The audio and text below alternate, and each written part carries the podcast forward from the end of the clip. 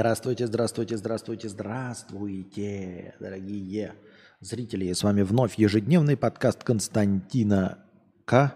И я его ведущий Константин К. Так. Ням-ням-ням-ням-ням-ням-ням.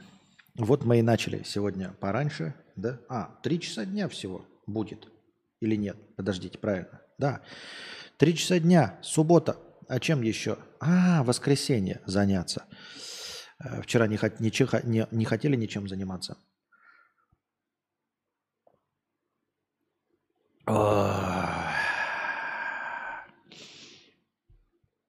Stay by the Darish, Darish. Здравствуйте. Пьем кофе.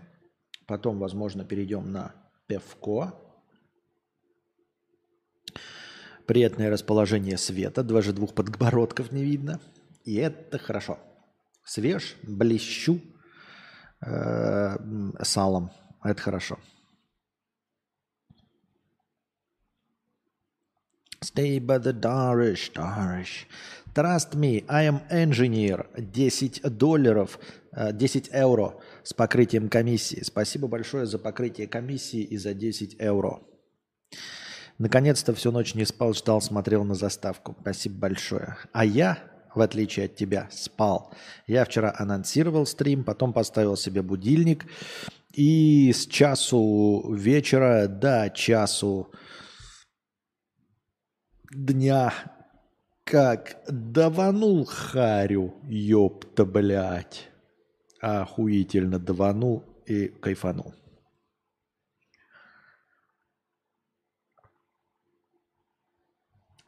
Спасибо огромное донатору случайнику. Это он сегодня у нас обеспечил хорошее настроение. Случайник 11 111 рублей. Вообще сегодня можно было и киношку, и поиграть во что-нибудь. И вообще. 11 111 рублей от случайника с покрытием комиссии. Спасибо огромное. А, и 30 долларов на USDT. А, и, кстати, я сразу 111 э, долларов, друзья мои, потратил на не знаю за что, нужно мне это или нет. Я вот с трудом понимаю, потому что как-то я, как-то я не очень понимаю, какая часть моей аудитории слушает меня в аудиоформате. Вот именно в аудиоформате, не на Ютубе в записи, а, не на Ютубе через премиум иностранцы, а именно в аудиоформате, то есть в подкастовом. И у меня что-то, блядь, такое впечатление складывается, что э, ну, есть не нулевая вероятность, что эта аудитория вообще не донатит. Никогда. А я на, на это трачу тысяча, ой, тысяча, 111 долларов на тех, кто слушает в аудиоформате. Мне просто интересно, сколько на самом деле э, из людей в аудиоформате донатят. Вы скажете, ну ёпты, там э, 2000 прослушиваний – ну, не 2000, да, я не знаю, сколько там статистика хуй знает, как считается, 700 человек там. Но сколько из них донатят? Может, они никогда и не донатят? И типа, ради чего все это? Ради лишних 700 слушателей, которые не донатят никогда? Эм, вот есть люди, которые донатят хэштег Ауди, да, э, и косвенно по их комментариям понятно, что аудио они слушают через Telegram, то есть бесплатно. А, или, ну или все.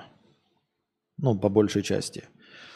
А вот что кто-то слушает в подкаст-ленте, а для подкаст-ленты я вот за это и плачу, за хостинг. И вот, блядь, плачу?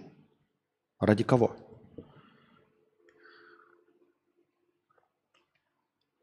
Ради людей, которые никак не отражаются в лайках, дизлайках, в подписках на Ютубе никак не отражаются. Никак они не влияют на алгоритмы, не продвигают меня никоим образом. И еще и не донатят, типа мертвый груз каких-то э, ну, людей, которые якобы меня смотрят, а на самом деле нет.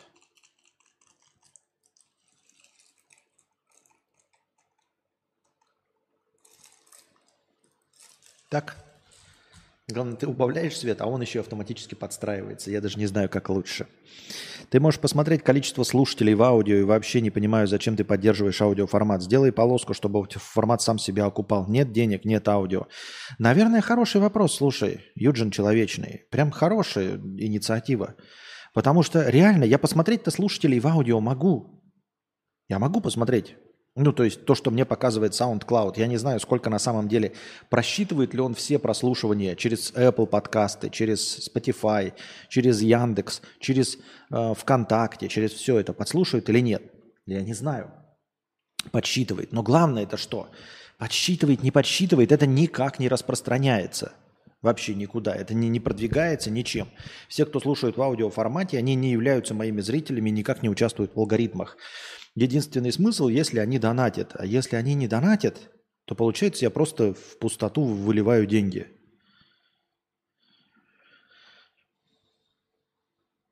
Какая у тебя ситуация хорошая? Либо ты забайтишь на донаты, либо перестанешь 100 долларов тратить. Вин-вин в твою пользу.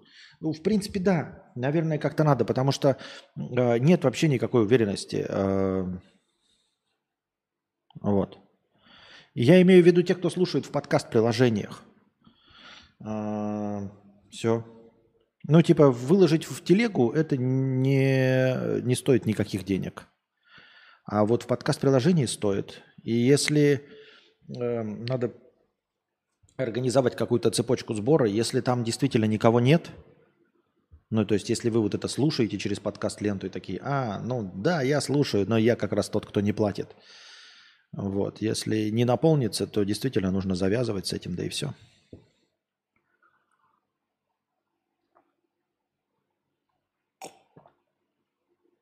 Это не значит, что я откажусь от аудиоформата. Просто он будет в телеге лежать.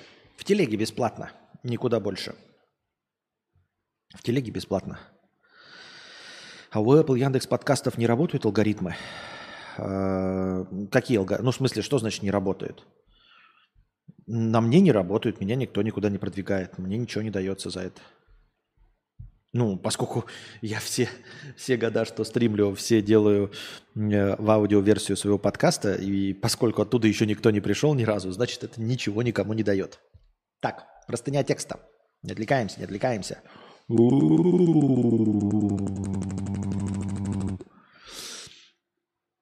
Ошибка выжившего в современном медийном пространстве.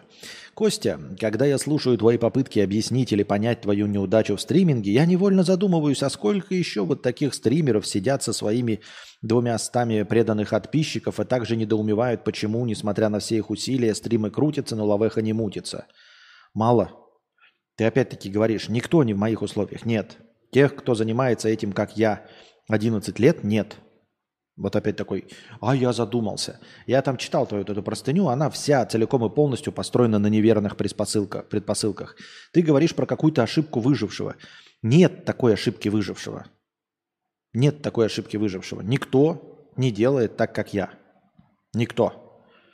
Потому что абсолютно все другие, все остальные люди, они умнее меня. Они на начальном этапе понимают, что если они за два года ничего не добились, то дальше они ничего не добьются. И они забивают на это хуй. А я этим занимаюсь 11 лет и девятый год чисто стримингом разговорного жанра. И ничего в этом не добился. То есть у меня нет роста, у меня есть падение аудитории. Это странно это. А есть падение аудитории. Вот.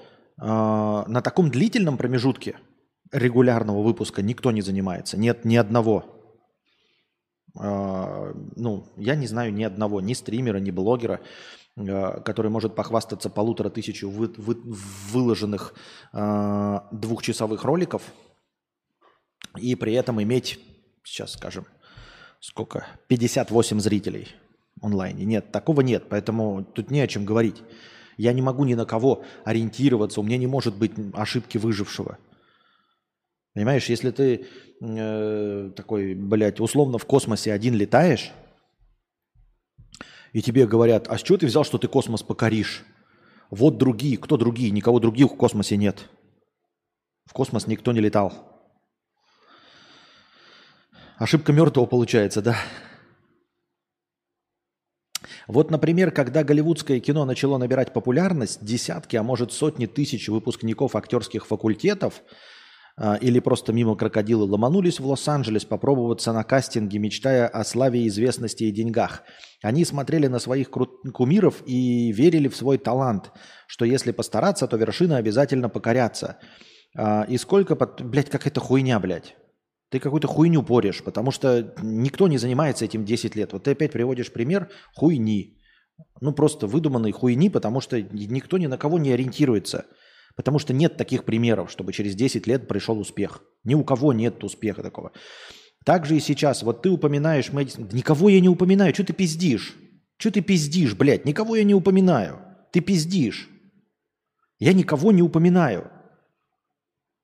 Потому что у Мэдисона, Дружи, Ховы, Клавы Коки, у них не мои условия, я не могу на них ориентироваться. Они получили успех через год, через два после начала своей деятельности. У меня 10 лет. Что за хуйню ты поришь? Когда я на них ориентировался? Ты поришь хуйню. Я не ориентировался на них и не могу ориентироваться. У них успех на их настиг через год-два. А вы мне рассказываете, блядь, про 10 лет.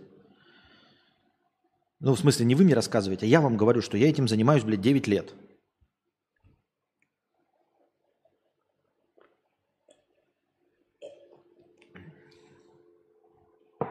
Бурунов. Бурунов, полковник Сандерс, это все очень интересно. Только мне человек говорит, что я часто упоминаю. И чё, блядь? Я их упоминаю в новостях.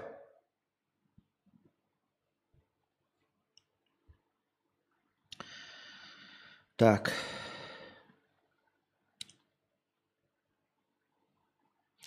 Получается, мы примерно можем сделать вывод о том, почему у одного-двух процентов все получилось. Ничего мы не можем сделать. Какую хуйню, блядь? Ты только что прочитал статью под названием «Ошибка выжившего» в Википедии. Тебе что, блядь, пять лет, ты впервые открыл интернет и такой... Ничего себе, пацаны, я узнал. Есть, короче, такая штука под названием «Ошибка выжившего». А еще есть, ты не представляешь, бритва Акама, теория разбитых окон – вот этот, э, блядь, э, б, э, как его, Баадера Хаймфофа, блядь, столько разных охуительных теорий, которые тебе предстоит еще для себя открыть в Википедии, дорогой друг. Их просто дохуя. Нахер ты мне это пишешь, блядь? Нахуя ты мне это пишешь? Я разве хоть раз ориентировался на Мэдисона, Дружи, Хову? Зачем мне на них ориентироваться? Ты что, дурак, что ли? Или, или кто, блядь? Ну, серьезно. Ебать, у них у всех через год-два. Я тебе говорю, я занимаюсь этим 9 лет. Ты мне говоришь, блядь, про какой-то опыт каких-то других людей, что я на, на кого-то смотрю. Это, блядь, это вот почему меня ополыхает от этого. Когда человек, блядь, сам себе придумывает э, теоретическое построение, и с этим теоретическим построением начинает, блядь, предъявлять претензии мне, как будто это я придумал. Вот как я и говорил, знаете, это, это вот знаменитое. Вот ты, Костя, говоришь, э, что с удовольствием бы э, спел с Пугачевой, а я тебе хочу сказать, что Пугач... Когда я говорил, что я буду с удовольствием петь с Пугачевой? Чего ты несешь? Чего ты, блядь, мать твою, блядь, за ногу несешь? Как, когда я говорил, что хочу петь с Пугачевой? Что это за бред, блядь? Когда я ориентировался на Друже, Мэдисона, Хову, что это за хуйня? На Клаву Коку? Что за бред, блядь? В конце будет принцип Парета 80-20. Да-да-да-да-да.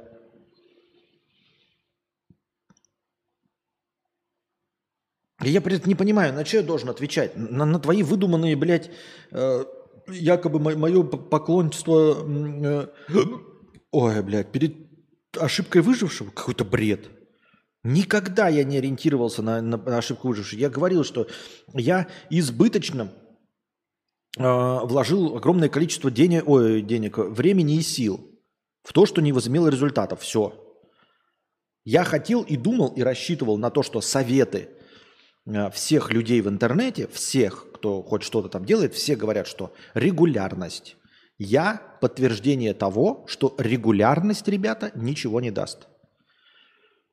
Все время все говорят, нужен, блядь, вот талант, работоспособность, там регулярность, это самое главное. Будь вы даже не талантливы, будь вы даже никто и звать вас никак, но если вы регулярно в течение года, это самое, кстати, сейчас, ну не самое, а очень распространенная э, мантра, если вы в течение года или двух будете регулярно что-то выпускать, то вас обязательно настигнет успех. Это ложь. Нет, не настигнет вас успех. Зашел на стрим, он орет, когда я ориентировался на дружи, что за хуйня? Привет. Так тут пишут, говорят, что типа ошибка выжившего. Мне предъявляют ошибку выжившего, говорят, что я упоминаю тебя, Хову, Клаву Коку в одном ряду и Мэдисона.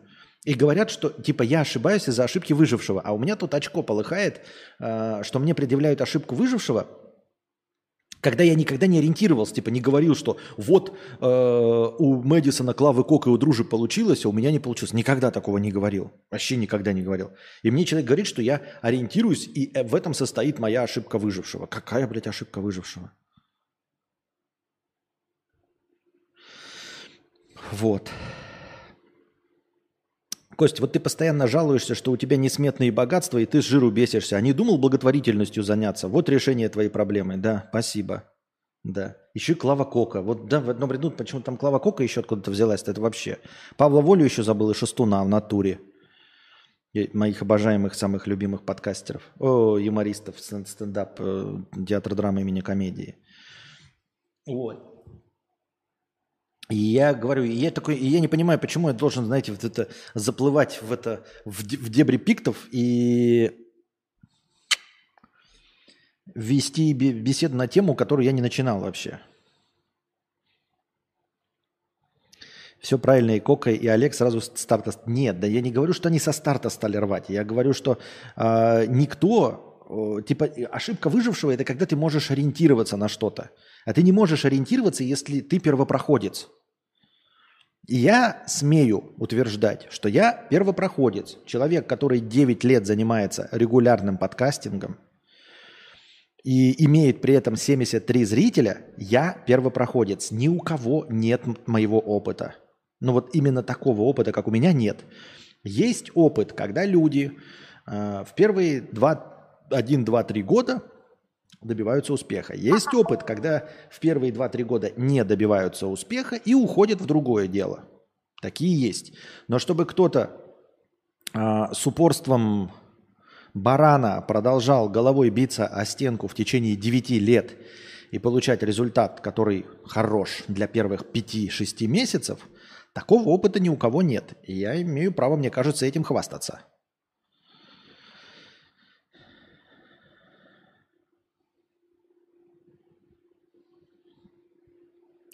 Тебе надо сделать как Блиновская. Она на одном марафоне такая. Напишите, сколько денег вам не жалко было. Ну, все написали, типа, не желобы. Она такая на следующий день. Ну, скидывайте мне, если не, пизда, не пиздоболы. Да-да-да-да-да. Она собрала. Я читал, такая хуйня есть. Но реально, давайте еще раз эту историю. Блиновская на своем марафоне. Причем она сказала, короче, нигде этого не рассказывайте. А за марафон там платят уже какие-то баснословные бабки. И, значит, она выпускает ролики, закрытые там в запрещенной грамме, ну, каких-то еще площадках, ну, в общем, закрытые именно для подписчиков, для спонсоров. И она там накидывает хуйню, типа, напишите, ну, это что-то тоже, типа, общение с Вселенной, вот про то, насколько вы щедры, насколько вы вот, вас деньги не важны, напишите максимальную сумму, с которой вам не жалко расстаться. И они все написали.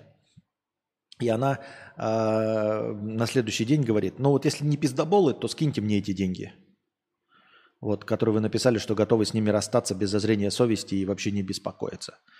Вот. Таким образом, она насобирала 36 миллионов денег российских. Э, и суть в том, что она потом еще сказала всем, типа, вы никому не говорите, вы не рассказывайте про этот мой блестящий ход гения, потому что иначе, и прямо таким образом и пишет, иначе на следующих марафонах люди на это не попадутся и не поведутся. Понимаете? То есть иначе вам будет обидно, что только вы на эту хуйню повелись, условно. И человек собирает 36 лямов. Вот у меня, кстати, вопрос по поводу этого новостного а, повода. Видели, что там есть список да, неблагонадежных блогеров-миллионников, а, которые, ну вот это все, а, инфо-цыгане, рекламируют э, этих э, казино. И после того, как Блиновскую, вот сначала Лерчик, потом эту Блиновскую подтянули и выложили вот пост где там во всяких поблосах э, в телеге, что в этот список еще входит вот 36 блогеров. Вот список этих блогеров. У меня вопрос. Как только вот этот список публикуется, если я в него вхожу, вот в этот список, я через два часа уже стою на границе. Это в худшем случае через два часа. В лучшем случае Ну, типа я мгновенно просто, как только публично это, я понимаю, что произошло с Лерчиком, я понимаю, что произошло с Блиновской, да, как только я вижу это, я не пытаюсь рассказывать о том, что я не виноват, еще что-то. Ведь я же, понимаете, вот на кого можно ориентироваться? Так, Лерчик такая, ой, я на самом деле платила налоги. И где она сейчас? Угу. Блиновская, а, при, после того, как про нее сказали, тоже два дня что-то мяла сиськи. Потом ехала на какую-то границу, но сначала мяла сиськи. И что она где? Так, и опыт Ксении Собчак, которую обвинили, и все такие, а где она, где она, где она? И потом такие, она перешла границу в Эстонии. И я такой, и где сейчас Ксения Собчак? А сейчас Ксения Собчак на свободе и делает свою передачу. Значит, что? Мне поступить как Лерчик, Блиновская или как Ксения Собчак? Я не знаю. Но вот если э, публикуется список, э, если публикуется список, в который я вхожу, да, я вот просто в этот момент, как только я такой открываю, такой паблик, да, такой, а, еще Мизулина решила, а, ну или там какие-то списки вот этих интернет-деятелей, а, решили проверить налоговый дек... А у меня все честно, абсолютно все честно у меня. Прям доск, досконально. А я законный, законопослушный гражданин, вы это знаете. И я такой читаю, решила проверить. Угу. Я такой читаю, значит, там имена. Там э, Валентина Легкоступова, там Клава Кока, Константин К. И я такой, не дочитывая список, Уберблацк, аэропорт Шереметьево, прямо сейчас докидываю 30 тысяч рублей за подачу такси мне прямо сейчас. Так, беру паспорт, надеваю часы, выхожу из подъезда, вызываю такси не к своему подъезду. Если вы не поняли, не к своему подъезду, я вызываю такси куда-то подальше. В это время я выхожу и подхожу туда. Меня Уберблацк подхватывает. Когда меня подхватывает Уберблацк в Шереметьево, я такой, билеты, так, ближайший рейс в открытый без виз с паспортом, да, или даже без паспорта, ну, то есть без, без заграна, ближайший билет без виз, так, а, первым классом сразу же улетаем. Хуяк, и я улетаю. И потом я, улетев, сидев в самолете, куда там, в Эстонию, Латвию, Литву, а, звоню и говорю своей помощнице или своему помощнику, Витюня, Витюня, да, э, я уже, уже в Эстонии, Латвии, Литве, Сербии, вот. А, ну что, можешь привезти мне вещи мои? Угу. Ну, давай там, ну, сейчас я спокоен, у меня полно времени.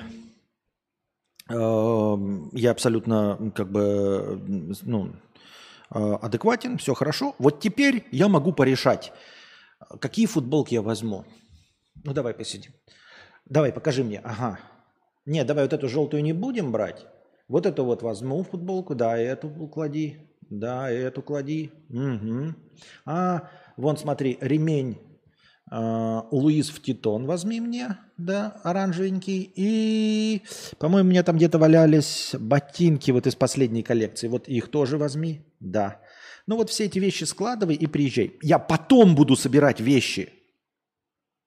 Я потом буду собирать вещи, понимаете? Издалека, по телефону. Если у меня долг 918 миллионов рублей, но у меня такого не будет, потому что я законопослушный гражданин. Но тем не менее. И Ксения Собчак, которая сейчас на свободе тоже, да, она тоже законопослушный гражданин. Она же ведь была не виновата вот в том, в чем ее обвиняли, правильно? Потому что иначе бы ее посадили. Значит, она была не виновата. Верно? И тем не менее, Ксения Анатольевна Собчак мгновенно совершила съебатор. Она решила доказывать свою правоту из свободы. Понимаете?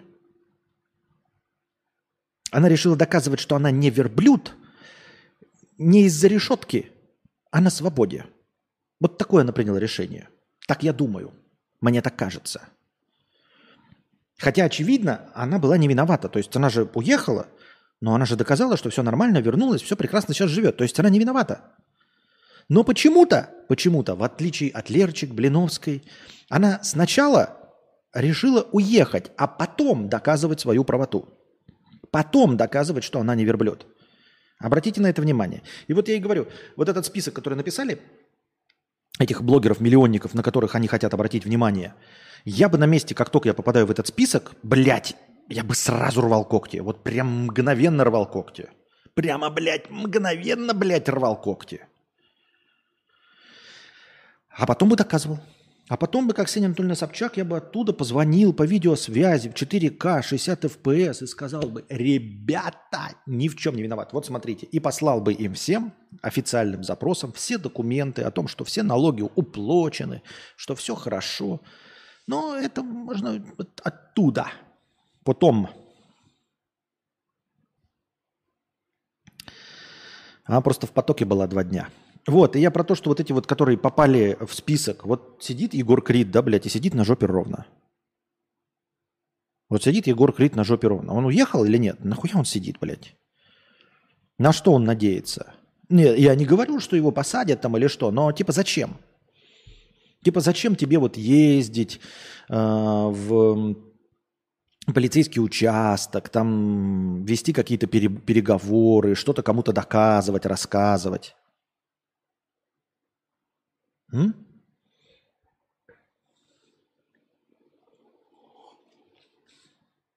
А когда ты бы понял, что можно вернуться? Ну, не знаю. Может быть, если бы у меня был высокопоставленный, например, так чисто теоретически, например, если бы у меня был высокопоставленный э, крестный, и он бы мне сказал, что можно вернуться, то может быть, может быть, но не факт. А Егор Крид давным-давно в Дуб... А, ну все тогда окей. Это не значит, что я не попадусь, дорогие друзья, ребят. Конечно, я могу тоже попасться, но я имею в виду, что есть какие-то случаи, которыми там типа можно воспользоваться. Например.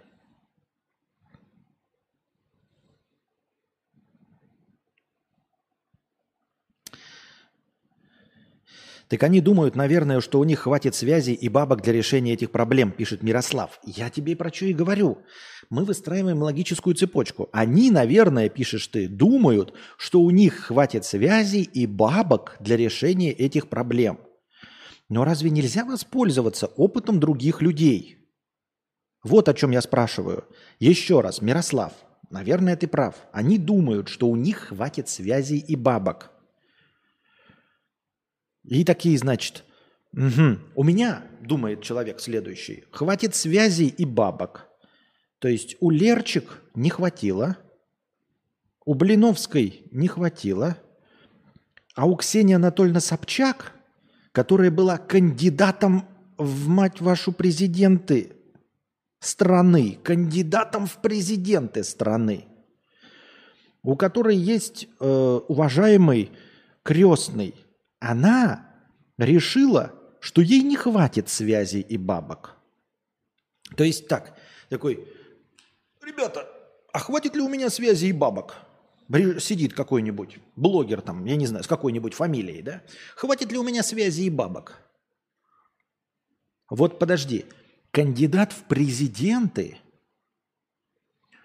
Э, у кого крестный, очень высокопоставленный чиновник, кандидат в президенты, кандидат в президенты, миллионер, точно доказанный, публичная личность с мужем-режиссером решила, что ей не хватит связи и бабок. А мне хватит. А мне, блядь, хватит. Серьезно? Достаточно самоуверенно.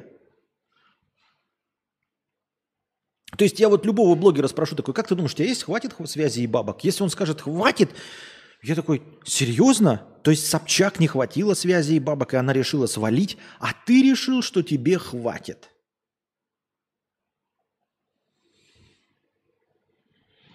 Так тем более, если есть подвязки, бабки, значит, можно их подрубать. А подрубать их легче, не сидя, блядь, в следственном изоляторе. Из отеля в Турции подрубай. Да, да, да, да, да. Смотря с кем порамсил, пишет Кевин Финнерти. Да без разницы. Главное, что тут суть не в этом. В том, что она не была слишком самоуверенной.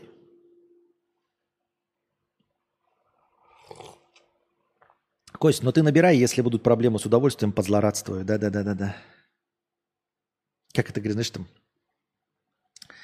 Запомни, дорогой друг, это, что бы с тобой ни происходило, какие бы проблемы не были у тебя э, в жизни, я всегда буду стоять за твоим плечом и говорить тебе, я же говорил, блядь, я же говорил.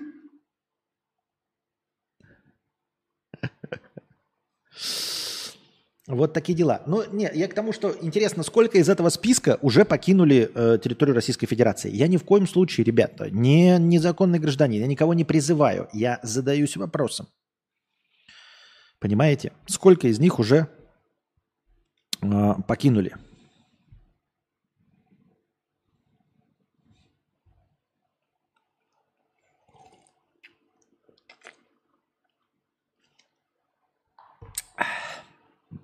Блин, такой я фу не бритый.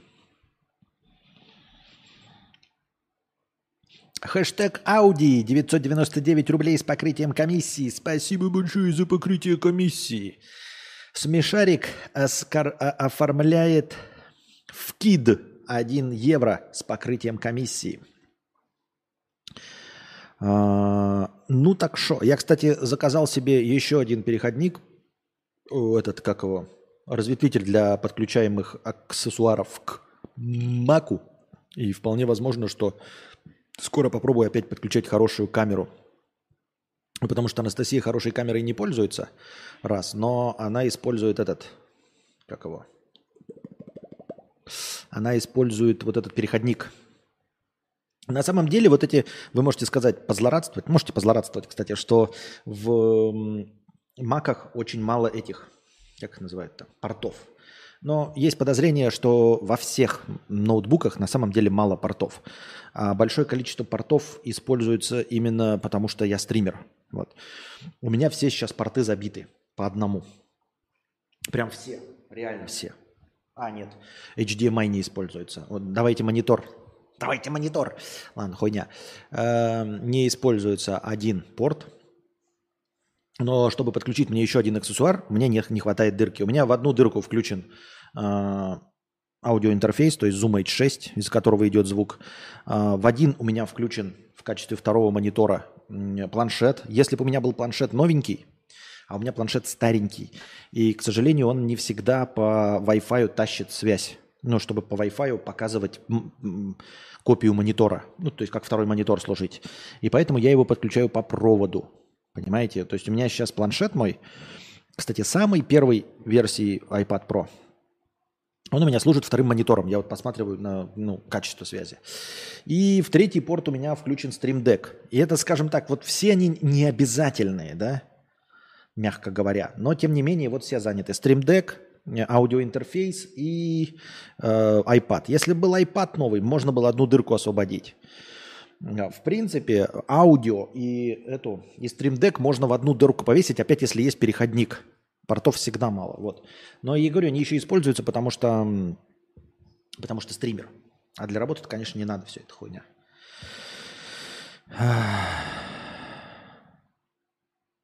А Скали Милана ситуацию видел? Чуть не помню. Он уехал, извинился и убрал все буквы, да, плохие из этого. Настенька, а вы не могли бы мне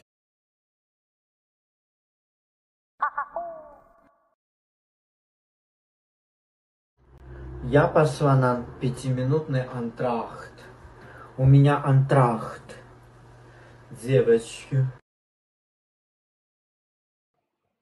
Досуг пива замерзло, ёптать, блядь. И не наливается нихуя. Так. На чем мы остановились? iPad же работает как второй моник без провода, просто по Wi-Fi. Зарядки на стрим же должно хватать. А, эм, мой iPad 2017 года. 2017 года. Тебе тогда 10 лет было, когда я его купил. Понимаешь, Лев Гнев? 10 лет тебе было, когда я его купил. У тебя даже писюн еще не вставал. Ты еще порнуху не смотрел, ебаный, блядь, насрал. У Скали на конце... э, А, ну это я знаю, передознулась малолетка, Мизулина стала проверять его песни, и там много репчика про запрещенку. Его команда круто сработала, вместо того, чтобы уехать, он извинился и почистил треки. Она его простила. Неплохо, неплохой вариант, неплохой вариант. А, Ну, тут как бы, понимаешь, э, это все-таки с творчеством. И типа голову пеплом посыпал, извинился, все окей. А перед налоговой невозможно извиниться, как я понимаю. То есть э, э, там же сама Блиновская сказала, что она готова выплатить свой долг. Но это так не работает, понимаете? Э, Не работает уголовный кодекс, как э, э, типа, ой, извините, я у вас украл телевизор, ну давайте я вам верну телевизор, и тогда вы меня простите. Так это не работает. Нет, ты украл телевизор, телевизор ты все равно вернешь, но и в тюрячку присядешь за воровство, а не за то, что у меня телевизора нет, понимаешь? И в налоговой точности так же. Тебя сажают за неуплату налогов. Ты их все равно оплатишь. Все равно оплатишь, но садишь, сажаешь ты за уклонение от уплаты налогов. Так что тут так не работает. А вот по части э, любой мыслительной деятельности, тут можно сказать, извините, был неправ, посыпаю голову пеплом, ошибался, молод был, дурачок, простите, больше так не буду. А. Пам-пам-парарам, пам-пам-пам. Так, на чем я остановился? Ну так что? И где ваш стрим? Запускай, Жир Жирляндович. Это 14 часов назад было. Запустил. Случайник 11 111 рублей. 5 единичек плюс некоторое количество тезеров полетели в фонд э, хорошего настроения. Полетели и все учтены были случайники. 1111 и 11111 рублей и 30 долларов по курсу э, доната в Тедгере. Донаты, донаты в Тезере у нас принимаются, я напоминаю, 1 USDT равен 100 очкам хорошего настроения. Так что все еще очень выгодно донатить в USDT. Костя по паспорту 50 рублей. Снилось, люди прошлого были высокоразвитые и гуманные, но осознали свои грехи и решили самоуничтожиться. Все самые честные и самоотверженные совершили Роскомнадзор, а трусливые и подлые решили, что «Да не, вы знаете, мы пока не будем». И именно они размножились, и от них появились мы. На той стороне. Не очень понятно. Но вообще такая же идея была э, в каком-то из томов м, пятикнижия Дугласа Адамса э, «Автостопом по галактике».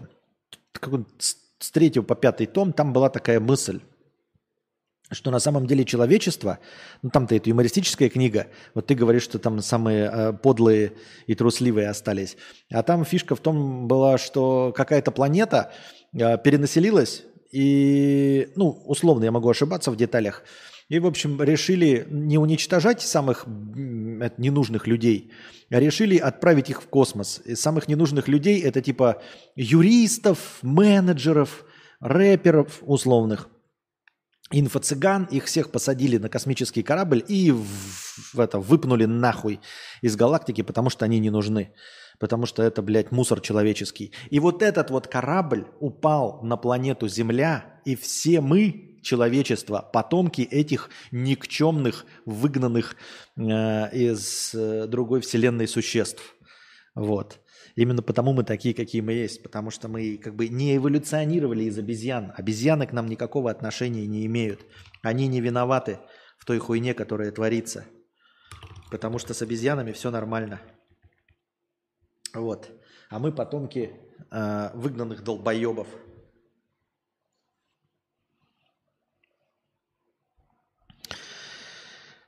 Трясун категории Б.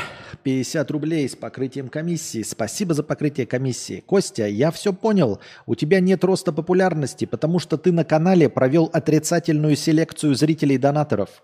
Остались только унылейшие и туповатые СДВГшные айтишники. Куколды. Оттого и уровень интересности и юмора у стримов жестко просел. Откуда новым зрителям браться на такой кал?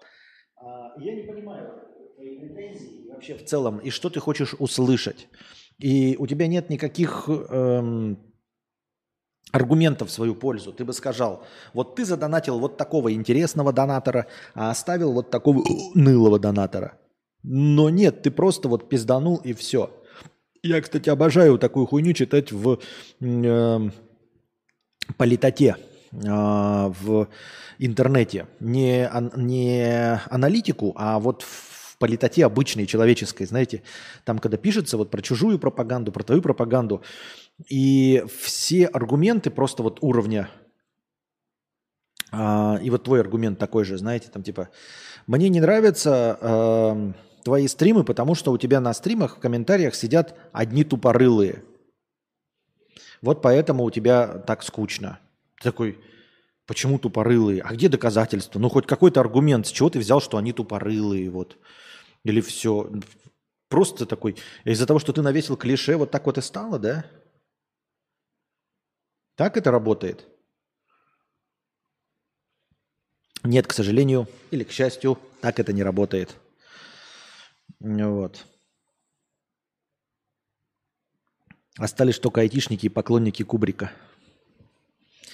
Алеша, 250 рублей с покрытием комиссии. Костя начал стримить днем и забатил, забайтил меня на донат. Смотрю тебя из Израиля. Несколько месяцев назад писал сюда про то, что собираюсь переезжать и просил пожелать мне удачи. Так вот, все получилось. Уже получил гражданство. М-м, поздравляем тебя. У меня нет тут вставки. Э, что желаем тебе не от всего сердца. Но мы тебя поздравляем. Получил гражданство. Спасибо тебе за подкасты, они помогают. Обычно смотрю утром, начиная работать. Да, спасибо. Э, спасибо, рад, что у тебя получилось. Еще и получить гражданство. Теперь у тебя один из сильнейших паспортов, ну, за исключением мусульманских стран. Но, тем не менее, во все остальные ты вхож и въешь. И это хорошо. И это хорошо. Спасибо за 250 рублей. Тем более, знаете, сука, блядь, сразу хочется шутки на на накрутить. Тем более цен, ценен донат от гражданина Израиля.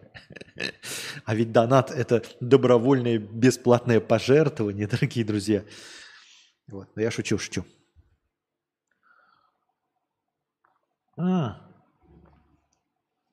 М -м -м Какой вкусный чайный гриб, как сказал бы Олег.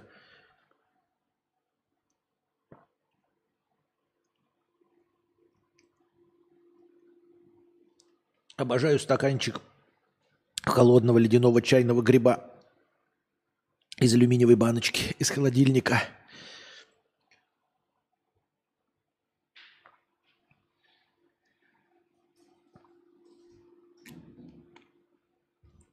У нас тут зритель один пару дней назад спрашивал, а, о, спрашивал, а, стоит ли ему покупать Ашан Байк, ну, велосипед дешевый за 10 тысяч. И мы ему говорили, что если ты не понимаешь, для чего и зачем и почему, то нужно, конечно, дешевый брать. С другой стороны, тебя может отвадить дешевый э, велосипед от вообще от велосипедства, потому что не получишь никакого кайфа. И вот он сегодня кидает мне в личку фотографии того, как он катается на велосипеде, ну, велосипед, там, дорожек, и говорит, вот там типа 30 километров наехал, наездил на дешевом э, велосипеде.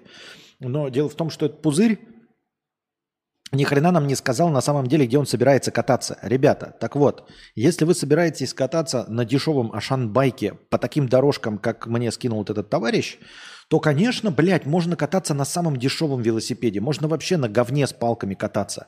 Там дорожки э, в какой-то, блядь, загнивающей дыре, ну вот это вот э, под названием Гейропа, да, а, где вот родитель один, родитель два, э, там дорожки, он едет посреди леса, блядь, что-то вдоль дороги, они, сука, чище, чем рот льва гнева. Блядь, асфальт чище, чем, блядь, язык у льва гнева. И Естественно, по такой дорожке, блядь, любой Ашан-байк будет ездить нормально и прослужит даже продолжительное количество времени. Просто человек, когда говорил, он такой, я куплю себе велосипед кататься. И э, по слову кататься у меня сразу ну, представление о том, что ты будешь съезжать ну, там, с бордюров спрыгивать, ну, или хотя бы там иногда заезжать на проселочную дорогу. А там, блядь, идеальная дорожка, причем э, где-то загнивающая, видимо, там вымирает население, поэтому никого нахуй на улицах нет.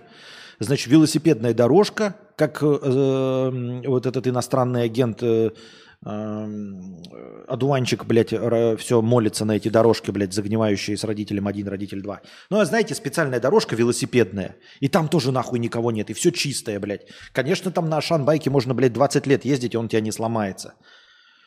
Вот, так что Икея байк. Так что смотрите, э, нужно вносить какие-то коррективы в свой вопрос, когда задаете его. Нужно понимать, это вот, знаете, такие спрашивают, стоит ли мне купить «Жигули»? То есть по умолчанию кажется такой, ну кто может...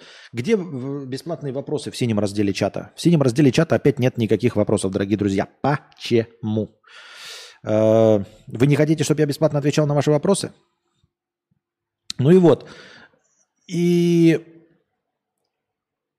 допустим, 20-летний «Жигуль» на ходу можно ли мне покупать за там условные 50 тысяч рублей? По умолчанию ты такой думаешь, да ну, наверное, я бы не стал советовать тебе его. А потом человек такой говорит, а я вот езжу и все заебись. И ты такой, а как так-то? И смотришь, а он, значит, блядь, а, по дорогам Дубая ездит. Где, сука, ни дождей нет, ни хуя, блядь. Где идеально ровные дороги, как кафель, блядь, в, в, э, мраморный э, в бассейне. Вот, где в горку не надо ездить, где он ни разу не съезжает ни в песок, никуда. Идеально ездит, блядь, из Бурж-Халифы до Макдональдса и такой, вот ты, Константинка, был петухом, говорил, что у меня будет машина ломаться, а я вот уже 800 тысяч километров наездил. Я спрошу, куда ездил? А вот с Бурж-Халифы, блядь, до ближайшего Макдональдса. Ну нихуя себе, блядь. Да, и действительно любая машина справится, конечно. Потому что надо какие-то вот ну, все-таки такие данные предоставлять, чтобы понятно было, о чем идет речь. Как говорится, ровными дорогами вымощена дорога в ад. Да не работают эти кнопки с телефона, но лично у меня что? Да у тебя ничего не работает, блядь. Школьник. Вонючий. Вонючий школьник. Так, что мы сегодня, ребята, кино смотрим, играем во что-нибудь, э, пробуем научиться пользоваться нейросетями и нарисовать в них хоть что-то. Эм, хоть что-то.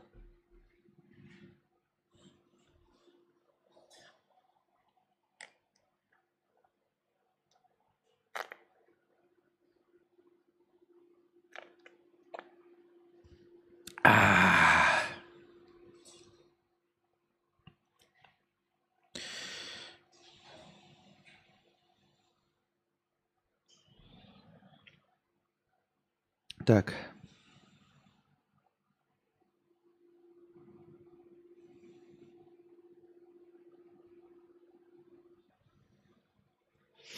Так. Да я уже отвлекся.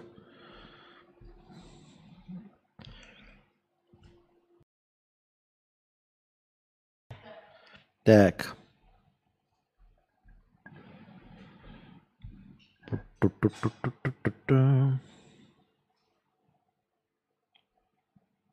Насчет ожирения, пишет Ибрагим. А, что, а что сразу насчет ожирения? Когда я... Вот опять, насчет ожирения. Я что, жаловался на ожирение? У меня нет ожирения. Я... Вы посмотрите, какой я красивый, лоснящийся. Свет правильно выставил, даже подбородка вторых незаметно. Сдай тест э, и другие гормональные анализы для мужчин. Витамин D. Витамин D – это же солнышко. А я же и так солнышко. Но на самом деле, ты что, серьезно, витамин D, ты думаешь, мне витамина D не хватает? Я думаю, что мне витамина D просто, блядь, хоть жопой жуй. Начни колоть какой-то препарат, укол витамина D. Чего? Хром немного... Не-не-не-не-не. Спасибо. Спасибо, но нет. Спасибо, но нет. Спасибо, но нет. Спасибо, но нет.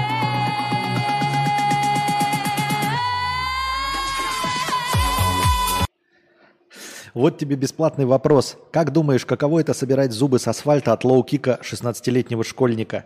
Э, от тупорылого 16-летнего школьника, который не знает, что лоу-кик это по ногам бьется? Ну, блядь, я не знаю.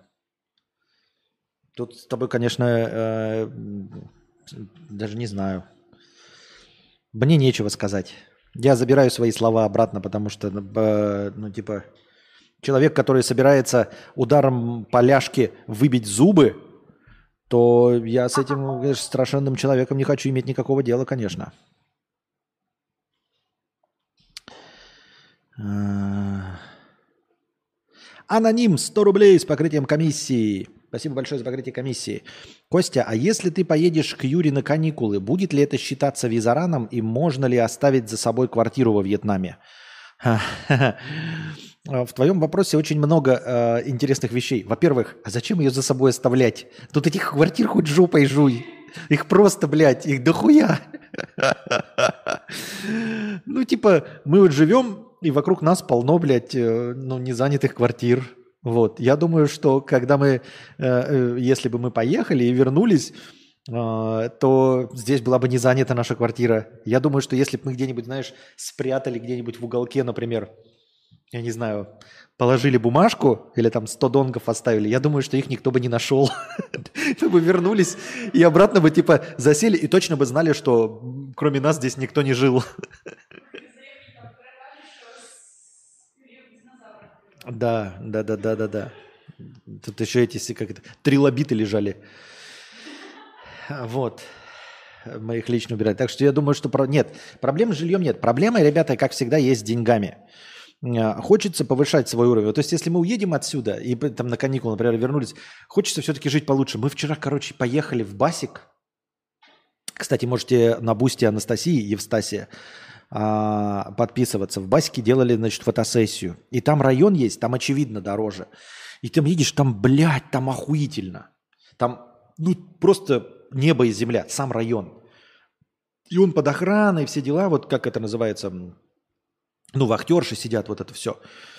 И, и домики стоят с гаражами двухэтажные, и все такие, и на своей собственной территории бассейны, там, и ресторации – едешь такой по этому, блядь, и думаешь, вот если бы я был действительно успешным блогером, вот если бы у нас было реально полмиллиона на двоих, заработок 500 тысяч, блядь, гораздо кайфовее было бы жить. Ну, просто гораздо. Мы сейчас живем, просто вот снимаем хату. Условно, то же самое, что вы снимаете хату в России. Вот просто то же самое. Ну, со своими, как это, э, со своими нюансами, естественно. Вы ездите на автомобиле, мы ездим на мопедике. Вы ездите на такси, мы ездим на мопедике. Но в целом, как бы, мы живем в обычной э, живой э, жилом районе, в обычном, со, с вьетнамцами и всеми, э, ну, просто вот живем и сами ходим пешком. А там прям, блядь, Испания. То есть просто уголок, ну, как мне сказала Анастасия, она сказала, она все время подпизживает, что она была в Испании, на самом деле она просто по Ютубу видела в Испанию и говорит, что как в Испании, а как в Италии. Ну, там, она каждый раз разные говорит. Вчера говорила в Испании, сегодня говорит в Италии. Завтра скажет, блядь, в Монте-Карло. Ну, это обычно у нее, это она так рассказывать любит. А, звучит правдеподобно. Ну и вот. И ты такой думаешь, вот реально, и там дороже, дороже, но не баснословно. Понимаете? То есть за тысячу долларов, а тысячу долларов можно было себе позволить, если бы мы вот 500, пол, пол, полмиллиона получали.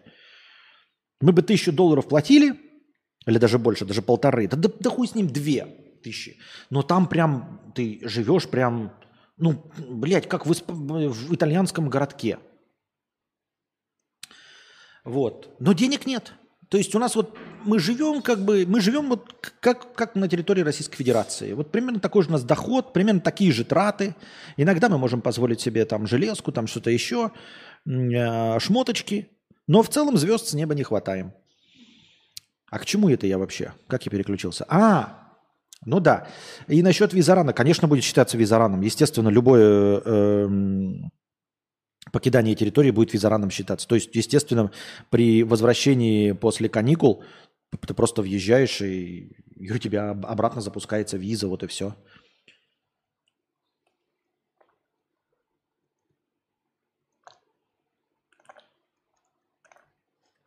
Так что с этим нету никаких проблем. С визараном никаких проблем. И нету больше общих тем. Лишь только визаран. Вот такие дела. Но с жильем, как я говорю, здесь проблем нет. Э, и нет подозрений, что, знаете, что-то изменится а, в ближайшее время, потому что как бы ковид уже закончился. И даже во времен ковида, а, как я понимаю, жилье было просто дороже, но вот сейчас нет ощущения того, а, что здесь все заполнено. Вот прям нет ощущения. Особенно, что касается, что чем дороже, тем оно менее заполнено. То есть, блядь, нет э, туристического ажиотажного спроса. Мне так кажется, я так думаю. А так-то, конечно, Визаран. Визаран, это, ну, типа, пересек границу, это есть. Но на самом деле, я смотрел какой-то ролик, это называется Border Run, пересечение границы. Визаран что-то другое, но я, честно говоря, не собираюсь разбираться в этой э, узкой терминологии. Нахуй бы оно мне надо было. Поэтому так, так, так, так, так, так, Турук Макто. Кто, кто? Турук Макто. Новости. Значит, э, такие новости кидают люди. Мне иногда почитаешь, думаешь, типа, зачем? И в чем смысл этой новости? Потому что как бы это и не новость. Сейчас я вам прочитаю. Вы поймете, о чем я. Россияне в поисках работы предпочитают компании, в которых лучше платят, выяснили российские исследователи. Ну просто, блядь, сука, гениальные российские исследователи. Вот эти российские исследователи, они уже могут, мне кажется, подсоревноваться с адекватностью а, с британскими учеными. Серьезно, исследователи выяснили, что россияне в поисках работы предпочитают компании, в которых лучше платят – а камбоджийцы предпочитают в компании, в которых меньше платят? Может быть, монгольцы, может быть, мозамбикцы, индусы, американцы, мексиканцы, аргентинцы, хоть кто-нибудь предпочитает компании, в которых не лучше платят? Что это за, блядь, констатация факта? За что вы получаете свои деньги, ебаные, блядь, исследователи? Серьезно? Вы выяснили, что россияне в поисках работы предпочитают компании, в которых хорошо платят? А что вы еще выяснили? Что вода мокрая? Что огонь жжется? Что если покакать, то грязная жопа в говне? Или что, блядь? Нихуя себе. Вот это, вот это работу вы провели.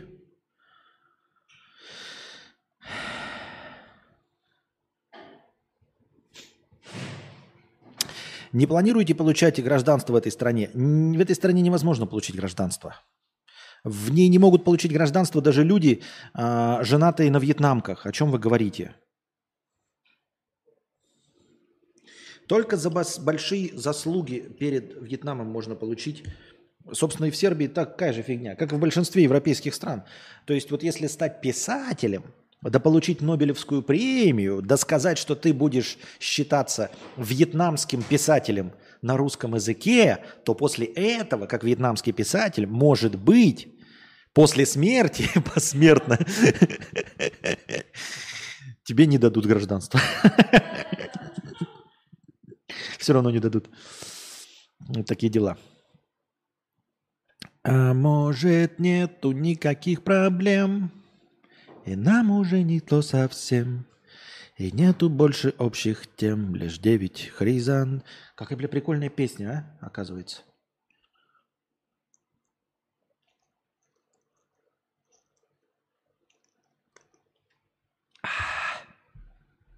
Какой вкусный частный чайный гриб. А ты помнишь те времена, когда работал по найму в продажной индустрии? За доход какой имеешь сейчас, согласился бы так работать? А, нет, нет, нет, нет, нет, нет. Там все-таки работать, блядь, ну, с 9 до 6, там, 5 дней в неделю, это все-таки совсем не то. Не, не. Тем более за тот доход, который есть сейчас, нет. М-м. Нет. А что делать, когда в загранпаспорте закончатся страницы для визаранов? Это в посольстве РФ во Вьетнаме нужно получать новый загран? Ну, типа того, типа того. Да, это тоже беспокоит Василий. Василий, это беспокоит действительно, что э, паспорта не бесконечные. Жаль, что все не перешли, знаете, на такие на паспорта будущего, чтобы у тебя была только карточка или какой-нибудь чип. Вот все говорят чип-чип. Я бы с удовольствием чипировался, чтобы у меня просто чип бесконечно работал. Меня бы, блядь, просканировали внесли мне опять в базу этот визаран и все. А так, да, странички заканчиваются. Да, нужно обновлять будет. Но благо мы с Анастасией не особенно большие ездаки а, вообще по жизни. поэтому у нас паспорта а, на момент въезда во Вьетнам были практически девственно чисты. И поэтому э, пока разгон есть, но он не бесконечен. И это действительно существующая проблемка, Василий. Но решение этой проблемки пока не видится в обозримой перспективе. А почему ты не получишь гражданство Испании? Там недвижку на пол ляма евро нужно купить и все, ты местный. На пол ляма евро всего недвижку купить? Я тебя, сука, сейчас забаню, блядь, псина ты позорная. Ты, сука, блядь, соплевой пузырь из носа. Тюбик, блядь, с прогнившей зубной пастой. Да, блядь, тюбик из-под э, э, крема из-под геморроя, блядь. Свеча-то анальная, блядь. Анастасия, слышала? А, чем мы гражданство Испании не получим? Тут Лев Гнев пишет, что всего лишь недвижку на пол ляма евро надо купить. Угу. Тогда получай.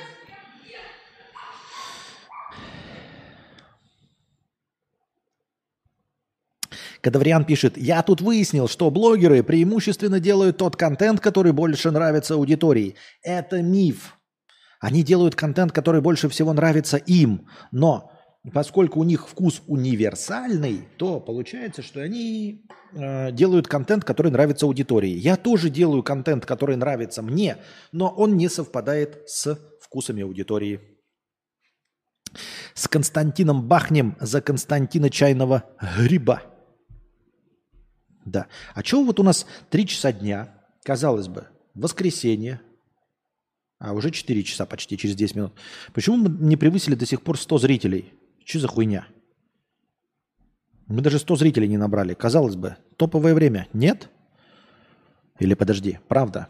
Блять, какой охуительный у меня микрофон. Мне кажется, что вы меня охуительно слышите, особенно когда я не забываю. Ну, когда отворачиваюсь, тоже есть в этом свой шарм. Я, кстати, знаете что? Сегодня прочитал совершенно случайно статью не статью, а Википедию просто открыл.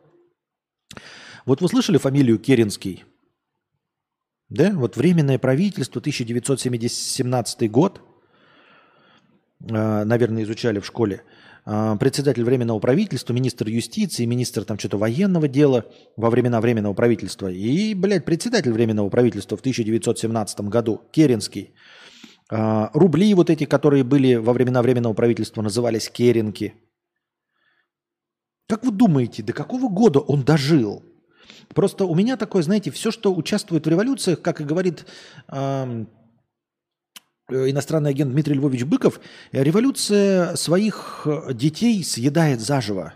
Она их сжигает. Э, поэтому в этот, как его, Троцкий, например, да, как, ну, недолго прожил. Э, Ленин, ну и, в общем, во всей этой революционной деятельности понятно, что кто-то попал под жернова 1938 года, э, политическая борьба, вот эта вся много, это партийная, э, не многопартийная, а партийная борьба внутри большевиков, э, все остальное. И даже сам Иосиф Виссарионович дожил до 1953 года, то есть в спокойствии, будучи э, властелином огромной страны, вождем огромной страны, до 1953 года прожил. И мне казалось, что те, кто участвовал, а еще и тем более с той стороны, с эмигрантской, с белоленточной, вот этой, э, с белогвардейской, они же против царя были, эсеры, э, и вот это все это правительство, мне казалось, что они все померли. Их так потихонечку всех передавили и все остальное. Так вот, ребята, Керенский, тот самый Керенский, про Керенки, про э, временное правительство, председатель временного правительства, министр юстиции, он дожил до 1000, мать вашу, 970 года. До 1970 года. 70-го. Вы можете в Ютубе найти его подкаст, не подкаст, радиоинтервью 1964 года. Вы помните все вот эти записи, которые э, в Википедии? Запись голоса Эйнштейна. Записывали на какую-то жопу в 1898. Голос Ленина тоже. Какая-то, блядь, хуевая, хуевая запись. Там Керенский дожил до 1970 года. В 1964 году он записал полуторачасовое интервью в возрасте примерно 85, получается, лет.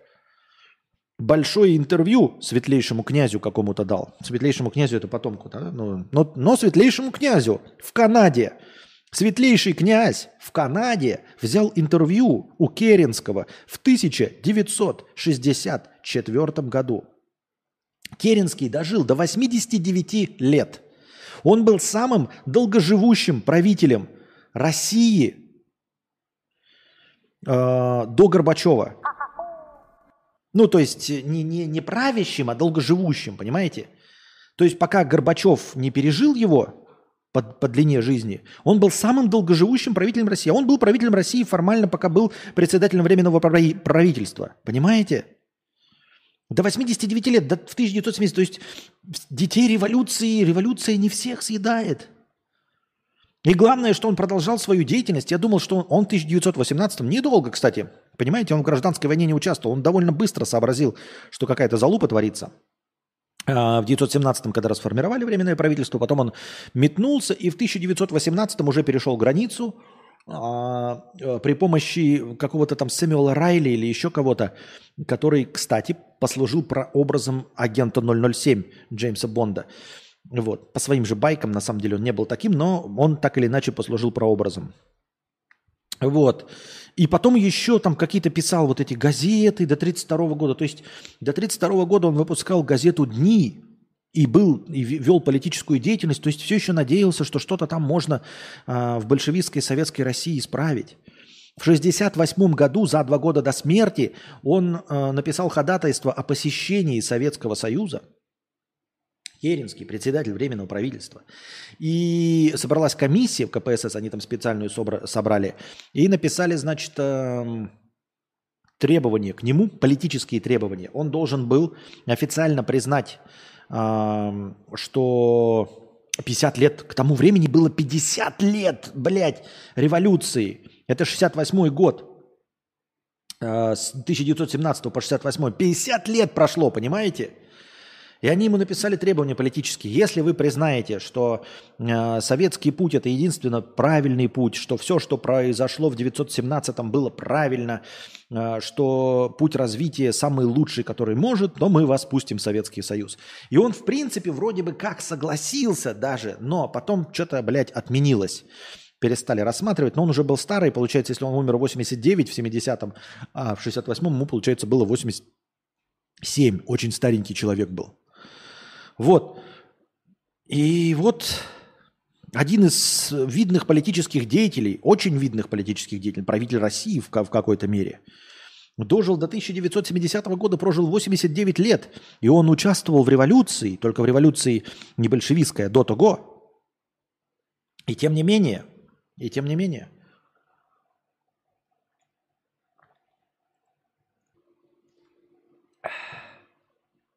А почему ты, Константин, не желаешь жить в Казахстане? Жилье стоит 300 долларов, пропитание также, почему бы и да? Мы подумаем и думаем над этим, великая котовость, но ты забываешь, что в Казахстане с 27 января, по-моему, ввели э, не больше 90 дней в течение 180 дней. Ты не можешь проводить больше трех месяцев в течение шести месяцев. Тебе нужно уезжать куда-то на три месяца в течение каждых полугода. Ты понимаешь об этом? Понимаешь это, извиняюсь. Вот. И поэтому... И вот я почитал про этого Керенского. Такие дела. Интересно, интересно, девки пляшут по 4 штуки в ряд. Мы уже как-то об этом говорили, и я тоже думал о том, чтобы посмотреть, какие э, события происходят одновременно в, в, в, в, в, э, в мире. И я даже натыкался на канале Upvote, вот этот э, от э, ход гения Луиси Кей, блядь, не Луиси Кей, Ли Кей. Э, у него же канал Upvote есть, я уже говорил, что он гений на самом деле, без шуток. У него есть канал, где он зачитывает посты с Reddit на русском языке. Охуительная идея, блядь. Я бы тоже так мог делать, на самом деле. Я, по-моему, прекрасно читаю, раз. А сейчас современным э, чатом GPT можно переводить любые посты в чат GPT. Можно, блядь, взять, вдруг стать э, конкурентом Upvote. Можно или нет? Так вот, и он там зачитывал, э, типа, какие есть события, одновременно происходящие в истории, и вы даже не в курсе о том, что они одновременно происходили. И как я уже говорил, забавно, эм, что, например, ты читаешь там про какое-то татаро-монгольское иго, а в это время в Европе там э, правили те короли, которых ты знаешь, там какой-нибудь условный король Артур. Нет, король Артур был раньше. Ну, условно, да? То есть э, у тебя есть две истории параллельно, но они никак не связаны по времени. Ты не знаешь, насколько они отличаются друг от друга. Например, что э, Мерлин Монро на самом деле родилась в тот же год, и, по-моему, ну, как и королева Елизавета. А вы помните, что недавно Елизавета II умерла? Э, в глубокой старости. Что там, за сотню лет было, да? То есть э, мы все знаем, что Мерлин Монро умерла давным-давно, там в молодости, там наркотики, все остальное, не осуждаем со всей стороны. Но мы же должны с вами понимать, что даже если бы она вела абсолютно праведный, трезвый и здоровый образ жизни, то она бы не дожила до наших дней, ребята, ни при каком раскладе. Потому что она была одногодкой Елизаветы II. Елизавета II дожила до, до глубокой старости. Она долгожитель. Вы понимаете, что, скорее всего, даже если бы все было прекрасно в жизни у Мерлин Монро, то, скорее всего, она бы умерла лет 30 назад – 30 лет назад она бы умерла, если бы у нее все было прекрасно в здоровье. Потому что она одногодка Елизаветы II. То есть она сейчас должна была быть сморщенной старухой, конченой. Понимаете? Или, например, что вот вы видите вот старого мужчину, вот обрюшкшего, например, да, меня. И это у меня там самый мой такой заметный пример – и вы видели, видели фильмы Луи де Фюнеса, французского актера? Вот это «Жандарм из Сент-Робе», «Жандарм э, и тролли», все остальное. Э, «Фантомас». Вы как бы все смотрели эти фильмы, их показывают по Первому каналу там регулярно, или по другим каналам, вы на них наталкивались, вы знаете, кто такой Луи де Фюнес. Но вы понимаете, что он умер в год моего рождения. Он умер не в каких-то 96-х годах. Вы вот, например, Александр Демьяненко, который Шурик – из операции «И». Он умер в 1999 году. Это было 24 года назад. Давно. Ну ладно. Мы понимаем с вами, да, а, с трудом кто-то может осознать для себя, что Шреку 20 лет. Что если э, вот э, кто-то зачал человека на просмотре фильма «Шрек» в кинотеатре, то вот этот человек, который вот вырос – которого зачали на фильме «Шрек», вы можете его трахать, и вам ничего не будет по закону ни одной в мире страны. Понимаете? Вот. И мы такие привыкшие, да, что кто-то умер в 96-м, там, 99-м, 2005-м. В 2007-м умер Хит Леджер, который сыграл а, самого лучшего в мире Джокера. Не забываем с вами. А это произошло, получается, 16 ебаных лет назад. 16 ебаных лет назад произошло. 16 лет назад умер Хит Леджер. Если кто-то потрахался а, в ночь смерти Хита Леджера, который сыграл лучшего Джокера в Бэтмене, то сейчас а, этот ребенок заканчивает школу. Этот ребенок сейчас заканчивает школу. Вы понимаете? И а, Луи де Фюнес умер в 84 году. В 1984 году умер Луи де Фюнес. И после этого родился я, и вот уже живу, он уже набрал приличный вес.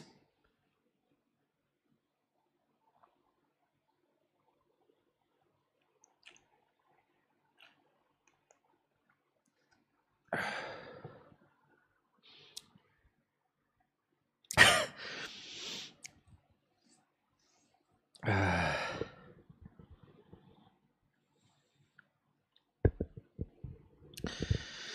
Аноним 100 рублей с покрытием комиссии. Из стрима про, про, про Моргану понял, что твой так называемый неуспех связан с тем, что ты не стример, а сравниваешь себя со стримерами – а, они проводят время с аудиторией по 5-6 часов, а ты делаешь короткие трансляции с бесконечным пиндешо, пиздежом, как Эльдар Бродвей, и нищий жирный хуебес Быков. Я не знаю, кто такой этот, э, видимо, иностранный агент. Ты самый успешный в своей нише. Но я не успешнее, чем э, иностранный агент Быков. Или про какого Быкова ты имеешь в виду? Я не успешнее, чем Эльдар Бродвей. Э, но я согласен, но не согласен. Возможно, это даже комплиментарно звучит, что я на самом деле не стример. А если не стример, то чем же я занимаюсь? Если я не стример, то чем я занимаюсь каждый день? Как мне, мне себя тогда спозиционировать? Чем мне тогда заниматься? Ведь есть же такое занятие. Я не верю, что нет такого занятия разговаривать каждый день в микрофон в интернете. Когда я пытаюсь понять, что такое, чем я занимаюсь, мне кажется, разговаривать каждый день в микрофон в интернете. Больше всего максимально похоже это стримерство. Но вы мне говорите, что я не стример. Тогда кто же я? Тогда чем же я занимаюсь? Потому что я там читаю, типа, как стать успешным стримером, у меня не срабатывает. Мне как написать запрос в интернете? Я хочу стать успешным кто? Кто? Какой вид деятельности? Если я буду регистрироваться в свое ИП, какой у меня вид деятельности будет, дорогие друзья? Мне непонятно.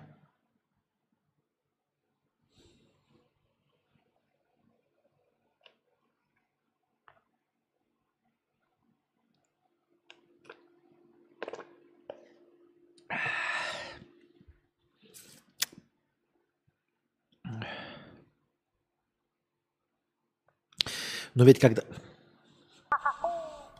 Но ведь когда-то э, основали профессию телеграфиста, а до этого максимум гонцы были. Значит, твоя профессия новая. Обидно. Приличный вес. Жаль, что не в обществе. Ты успехолог, успеховед, успехуелог. Так, сторителкер. Сторитолкер. Я недостаточно стример и недостаточно радиоведущий. Скажи, Тони, кто я?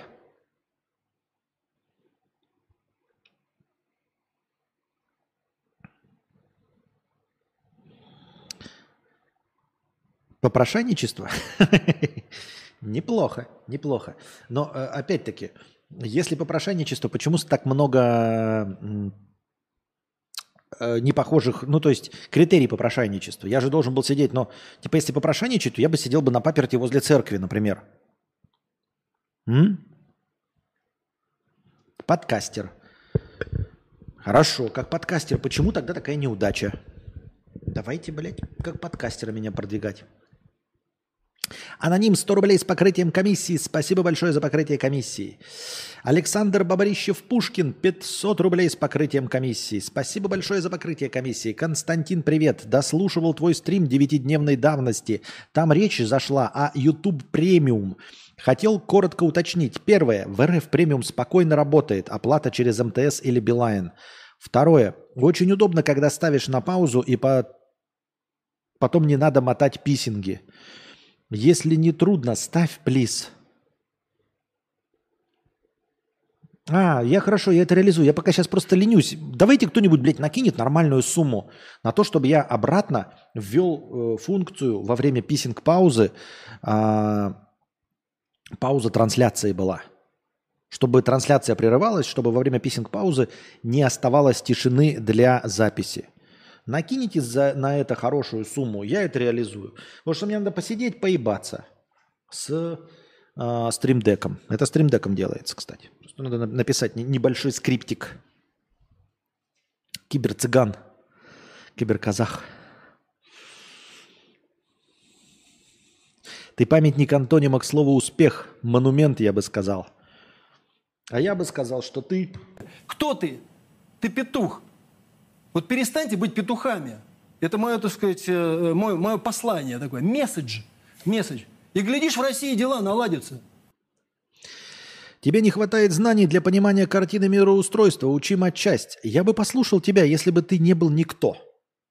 Вот если бы мне сказал про э, мироустройство какой-нибудь успешный человек или хоть в чем-нибудь понимающий, а то мне какой-то хуй, блядь, ноунейм no рассказывает, что я должен для понимания мироустройства.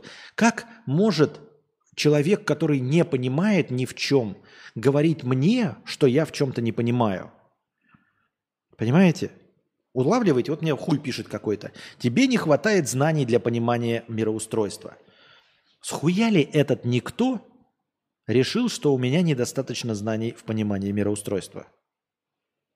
Это как будто бы Валдис какой-то, да, мне говорит, Константин, ты а, недостаточно хорошо разбираешься в кино.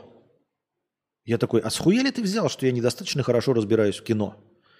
Ну, чтобы понять, что я не разбираюсь в кино, ты должен быть сам экспертом в кино.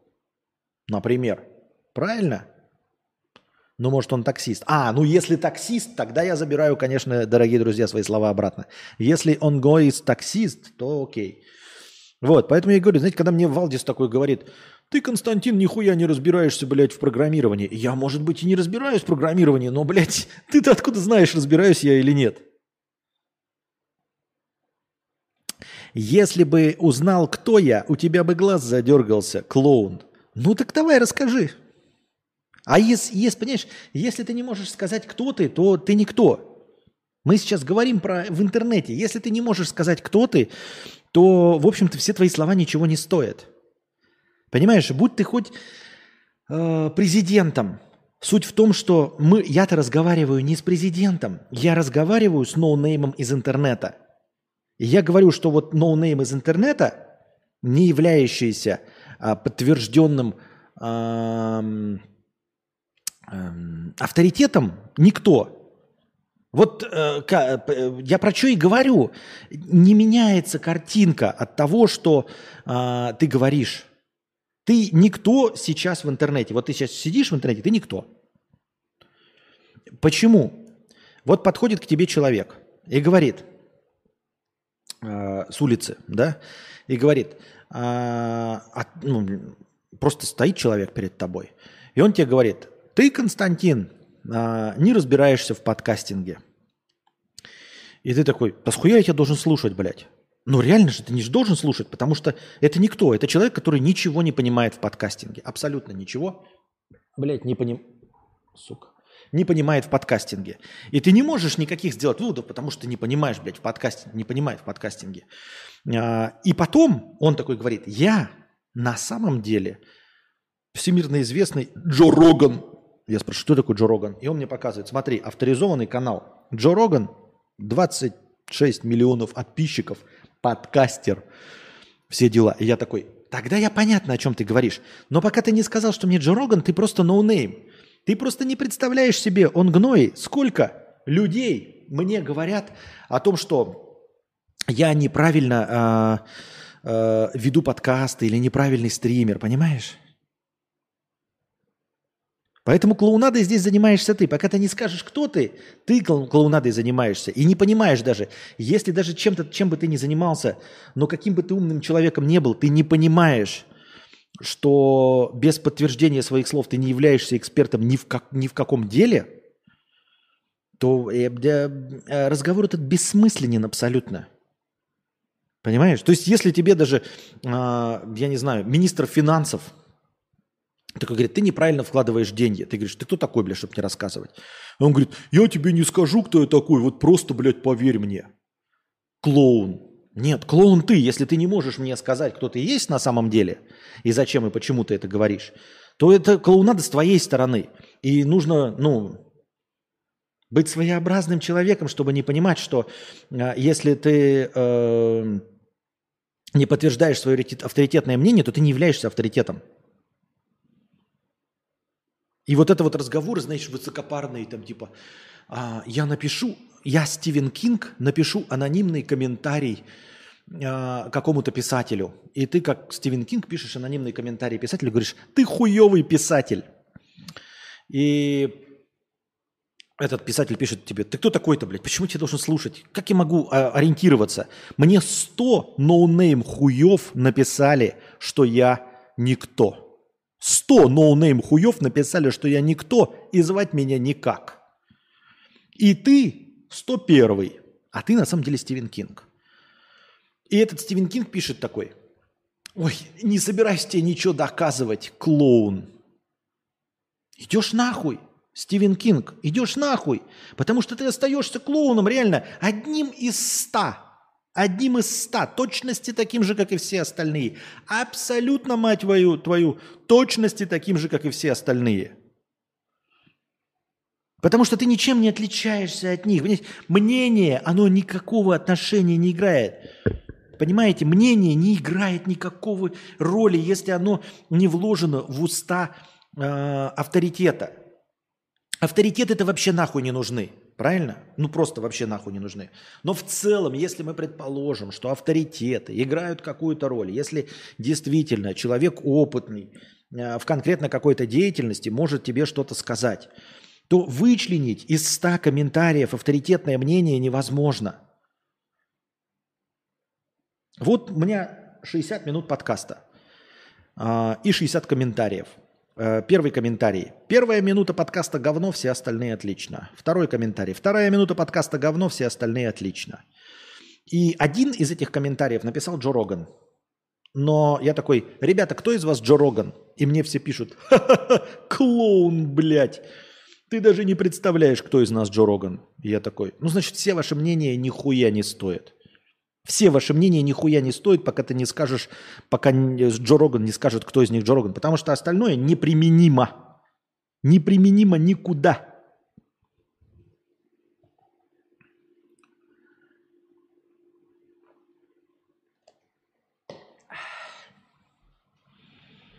Вот такие дела.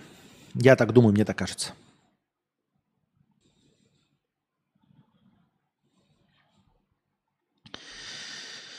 Ой.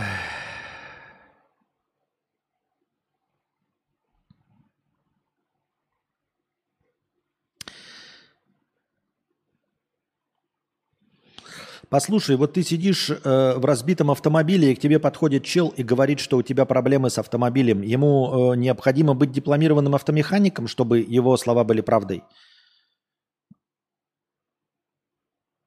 Э, нет это вранье, ты все переиначил, все абсолютно не так. Он гной не говорит, что у меня а, проблемы а, с автомобилем. Он говорит, что для решения твоей проблемы с автомобилем нужно м- покрутить рукой вот так, сделать вот так и сказать трах тебе дох. Но дело в том, что уже 99 человек до этого подошли и сказали, что нужно сделать вот так. Потом один человек подошел и сказал, что нужно сделать вот так. Потом один человек подошел, сказал, что нужно сделать вот так. И один из них, он гной, и подошел и сказал, что нужно сделать вот так. И, а, а я сижу в горящем автомобиле. И чё? Ни одна из этих хуин не работает вообще. Ну, типа, я примерно 7-13 первых попробовал. Ну, вот на 13-м я перестал пробовать советы. И я сижу в разбитом автомобиле, да. И человек подходит и говорит, у тебя автомобиль разбит. Ну, я знаю, что он разбит. Да, я знаю, что он разбит. И дает мне совет. Но мне уже 60 до этого советов дали. А потом мне человек такой говорит, ну ты клоун, ты не знаешь, кто я. Не знаю, кто ты.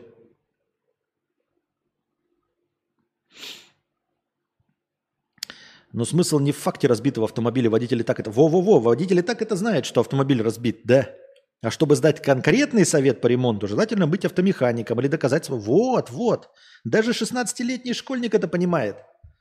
Что для того, чтобы давать конкретный совет, нужно быть автомехаником или доказать свою экспертность. Понимаете? Потому что я в публичном пространстве. Если бы я стоял один, и ты один подошел, то ок. А когда к тебе уже 60 подошли и дали советов, то выделить, какой из них нормальный, невозможно. Без доказательства экспертности. Я так думаю. Мне так кажется. Или нет? Так, песен пауза. Я пошла на пятиминутный антрахт. У меня антрахт. Девочки. Константин опять ушел на полдня. Расходимся, пишет Хованский, разрулит. Ну так, так, да, ну в смысле, у нас еще полно времени. А, Я готов сидеть, накидывайте настроение, будем общаться, разговаривать и продолжать этот э, бесконечный разговорный подкаст. Я выспавшийся, у меня есть чайный гриб, я готов. Сегодня воскресенье, будет аукцион или стрим говна? Ну давайте, наверное, аукцион. Какой стрим говна? У меня фильмов вообще хоть жопой жуй. Посмотреть, которые можно было бы. Можно было бы. Можно было бы, можно было бы. А. Так, вот бы мне таких преподавателей вообще бы в ВУЗ не ходил. Константин, вы Микера не знали с Белгорода? Майкера. Начальник Good Game. Тоже переехал он. В смысле, э, что значит э, с Белгорода начальник? Ну, типа, Вообще, в принципе, из Белгорода начальник Гудгейма нет, не знал. Это как сказать, знал ли я Карину Стримершу. Карина Стримерша тоже из Белгорода. Но уехала она там в глубоком детстве. Или Noise MC. Нет, ребята, я переехал в Белгород в 2010-м. Я не знаю ни Майкера, ни Карину Стримершу, ни Noise MC не знал. Надо поточнее, что это... Нет, ну в любом случае, даже если он жил там до последнего времени, я все равно этого не знал. Нет, к сожалению, нет. Я тоже миллиардером стать планирую. Все жду личных экспертных ответов от миллиардеров. Только им не до меня пока. Вот жду. Шел 2023 год, а Льву Гневу все еще 16. Да. Так. Александр Бобрищев, Пушкин. Угу. Почему не в Кыргызстан? Подумай, такой же Казахстан, только нету ограничений по пребыванию. Россиян тут в час пик на улице уже кажется больше, чем местных. Спасибо. А, что спасибо, это же не донат. А, мы думаем над всеми вариантами. Словопах, мы думаем над всеми вариантами одинаково. Так что, не, если вы думаете, что вы типа да не, нет, вы а, не бойтесь повториться со своими предложениями, потому что вы же не знаете. Вот, но в целом как бы мы рассматриваем все варианты. Все абсолютно варианты рассматриваем. Вот. А повестки новостные уже читали? Пока еще нет. Вот ты постоянно пьешь чайный гриб. Где смузи? Где поедание гуавы? Где фруктовые нарезки? Где кубики на животе? Где доска для серфинга? Когда мы уже начнем тебе завидовать не от всего сердца? Да боюсь, что нет. Боюсь, что я, ребята, вас буду поддерживать в этом образе, Михаил. А серфинговая доска, вот эти фруктовые нарезки. А, Вот Анастасия постоянно жрет фрукты, а я, и она мне их втюхивает, втюхивает, втюхивает, втюхивает. Они мне нахуй не нужны, эти ваши фрукты ебаные. Я люблю фрукты, но ограниченный набор того, что я и так ел в России. Я не собираюсь а, вот эти жрать... ам, как же, блядь, сегодня что-то сказала она? Ну, какие-то, блядь, драгонфруты, мангустины, вот это вот залупень вся. Еще что-то, блядь. Какой-то бармаглот, какую-то хуйню какую-то черную. Не черную. Хуйня, короче, все это.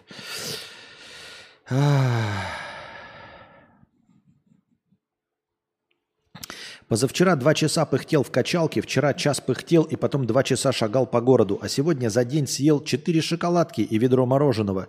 Почему все это работает так и зачем так жить?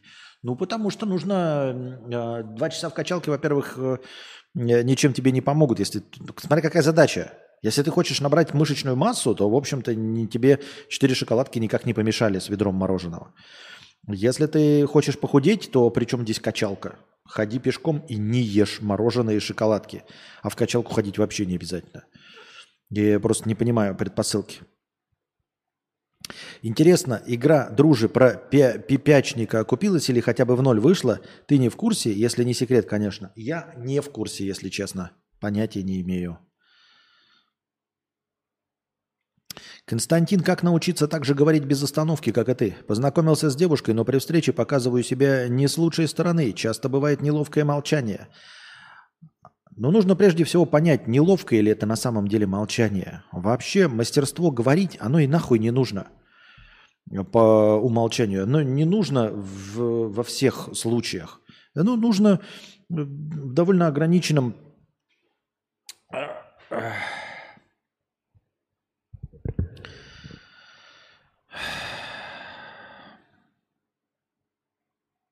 в довольно ограниченном списке ситуаций. Это так же, как, знаешь, э, говорят, э, ну, любят говорить, что то, кто женщину весь вечер смешит, тот, в общем, ее и голой э, в постели увидит. Это хуйня на самом деле, ребята. Это на самом деле полнейшая хуйня. Потому что женщин настолько огромное количество, что далеко не все любят, когда их смешат. И женщины выбирают себе там для брака, для отношений, для секса и молчунов, и бук, и вообще мужчин, э, за которыми они чувствуют себя за, как за каменной стеной.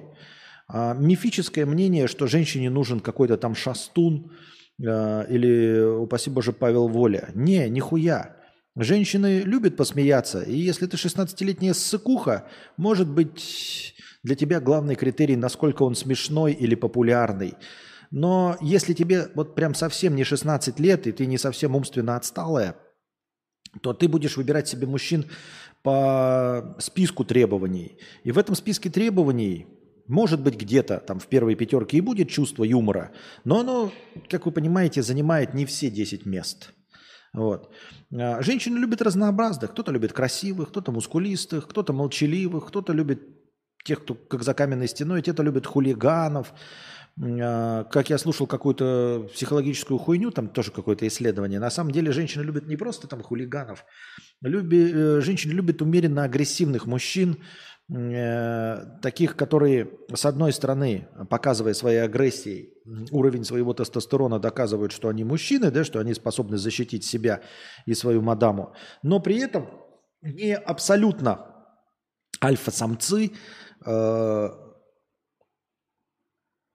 которые руководствуются только маскулинностью. То есть им нужны чувствительные, такие э, одновременно испытывающие к ним какую-то эмоциональную привязанность, способные сочувствовать. То есть э, такой баланс между э, э Хатика и э, этим э, тасманским дьяволом условным. Вот, поэтому не надо стремиться к тому, чтобы говорить. Мне, конечно, спасибо комплиментарно. Может, это какой-то подъеб и сарказм. А, умение говорить вообще никак не повышает ваши шансы. Умение говорить повышает ваши шансы среди женщин, которым важно умение говорить. Вот. Если вы нашли какую-то там мадаму, которая вам очень приятственна на наружность, и вот ей важно, чтобы вы были центром внимания, душой компании, тогда вам, да, надо говорить. Но по умолчанию, если ты такой, у меня нет женщины, я не знаю, кого искать, не знаю, кто мне понравится, Константин, научи говорить. Это хуйня полная. Зачем? Ей вполне возможно нужен слушатель. И идеальный для нее мужчина – это не мой мужчина, который может только кивать, ясно давая понять, что он внимательно слушает, но при этом сам не способен вставить ни единого слова. Возможно, женщине твоей мечты нужен именно такой, а ты будешь стараться тратить свое время, учиться разговорному жанру, нахуя, чтобы что – что движет такими людьми? Ничего подобного. Поэтому не надо, ребята, стремиться к какому-то там чувству юмора. Не надо вообще стремиться к чему-то однобокому, типа, вот кубики пресса. Не всем женщинам нравятся кубики пресса, не всем женщинам нравится чувство юмора, не всем женщинам нравится разговорность, равно как и молчаливость. Я имею в виду, что на это вообще не нужно обращать внимание. То есть ты просто играешь в лотерею, либо та женщина, которая тебе нравится, э, и ты ей просто понравишься случайным образом, либо нет. Все. Нет, ну, на нет и сюда нет, ищем другую, ищем ту, которой понравимся мы в таком виде, какой есть. Потому что распыляться и тратить время на все это. Если у тебя, я не знаю, какая-нибудь условная там Шульман, да, который важен именно пиздобойл собеседник, и ты поставил перед собой задачу охомутать именно ее, может быть. Или ты там решил себе охмутать там Ким Кардашьян, а для нее важны только рэперы. Тогда ты точно знаешь, что тебе нужно учиться рэпу. Во всех остальных случаях это хуйня из-под ногтей. Никаких преимуществ пиздобольство не дает. Я не являюсь любимцем женщин и никогда любимцем женщин не был. Не только любимцем, а и вообще, ну, в общем-то, никто не обращал внимания на то, что я умею хоть сколь-нибудь говорить. Поэтому твои слова вообще похожи на какой-то подъеб или издевательство. То, каким спорным очень мастерством и мастерством ли обладаю я, не дало мне преимуществ ни в чем, кроме подкастинга. Все, больше нигде. Больше нигде я это использовать не могу. Вы еще и не поверите, насколько это на самом деле неприменимое в реальной жизни искусство. А, дело в том, что говорить так, как я сейчас говорю, невозможно в реальной жизни. Люди не улавливают мысль, люди не способны слушать внимательно. Вы сейчас меня слушаете, потому что у вас нет других дел, потому что никто другой вам не приседает на ухо, и потому что вы знаете, что вы не можете вставить свою ремарку – вы не можете со мной взаимодействовать, но как только мы окажемся с вами лицом к лицу, вы обнаружите, что вы не хотите меня слушать и не способны меня слушать. Вы хотите донести до меня свою мысль, свою идею, свои переживания.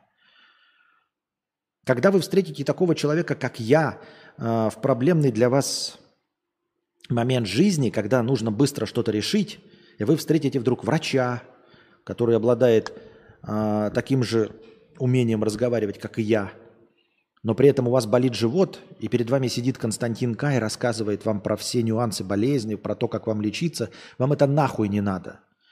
Когда у вас полыхает жопа от того, что вы э, в суде проигрываете соседу 2 метра площади своего дачного участка, а перед вами сидит юрист и пиздобольствует, как, как я, вы не захотите его слушать.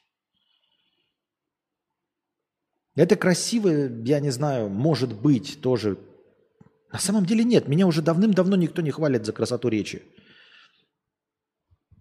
За лаконичность, за, за словя, словарные обороты.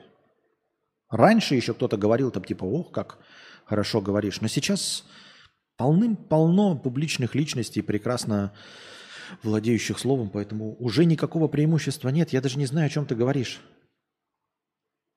Если просто хочешь произносить много слов в единицу времени, ну так тренируйся просто. Шла шаш, Саша по шоссе и сосала шу, сушку. Два корабля лавировали, лавировали, так и не вылавировали. Четыре черненьких, чернявеньких чертенка чертили черными чернилами чертеж. Да, есть такое. Я с детства любил также говорить, как будто на публику, структурировать речь. И мне люди всегда говорят, ты как будто лекцию читаешь или ты как будто сектант-проповедник. Да, да, да. В реальной речи использовать вот это вот эм, Э, мен, менторовскую манеру невозможно.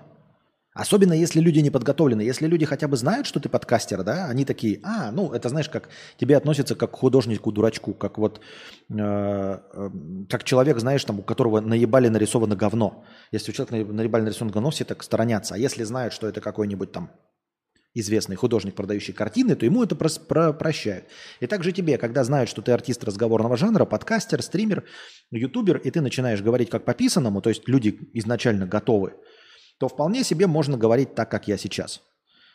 Но когда ты попытаешься так говорить с неподготовленными людьми, с продавцами, с юристами, с соседями, люди вот так вот начинают сначала, ты начинаешь говорить как умеешь, в самом лучшем виде. И люди такие, ебать, он это выучил? Или что это? Почему он так декламирует? Что произошло? Что это за интересная личность? Он э, в КВН выступает? Или такие, это пранк какой-то? Нас кто-то снимает, что ли? Почему этот человек говорит как будто по сценарию? Не. Ты сейчас со мной разговариваешь? Со мной? Здесь никого, кроме меня, нет. И поэтому ты такой, а, все понятно, человек не в курсе, почему ты умеешь вдруг говорить. И ты такой, ну это, да. И вместо, и это простейшие какие-то задачи ты можешь решать, говорить, ну, так как умеешь, а можешь говорить легко и просто. Я даже не знаю, какой пример привести. Просто помню, что были такие случаи. Особенно, знаете, такое встречается, когда ты пытаешься объяснить какую-то проблему в машине, и ты четко понимаешь проблему в машине, и ты говоришь, значит, с левой стороны, э, спереди, когда едешь, у меня образуется какой-то непонятный стук, такой похожий на э, стучение там, ну, ты, ты приводишь какие-то метафоры, я сейчас так не скажу, но я помню, что вот был такой случай, когда я приехал в мастерскую, меня описывают, опишите проблему. Я такой думаю, ну уж, блядь, проблему-то я описывать умею. Я и говорю, при наборе скорости выше 60 км в час в правой передней части, очевидно, в районе колеса, э, создается впечатление, что я попадаю в какой-то там вихревой поток. И вот из-за этого вихревого потока а, диск колеса начинает как-то необычно вибрировать, создавая такой звук а, низкого баса, а, как будто соседи через 2-3 этажа включили бас-бочку. На тебя вот так смотрят, и ты такой, короче, это там справа, спереди что-то гудит, когда едешь. А, ну понятно, но как едешь-то? Ну это, Быстро едешь, тогда гудит. А это медленно едешь, не гудит. А, все понятно, теперь понятно.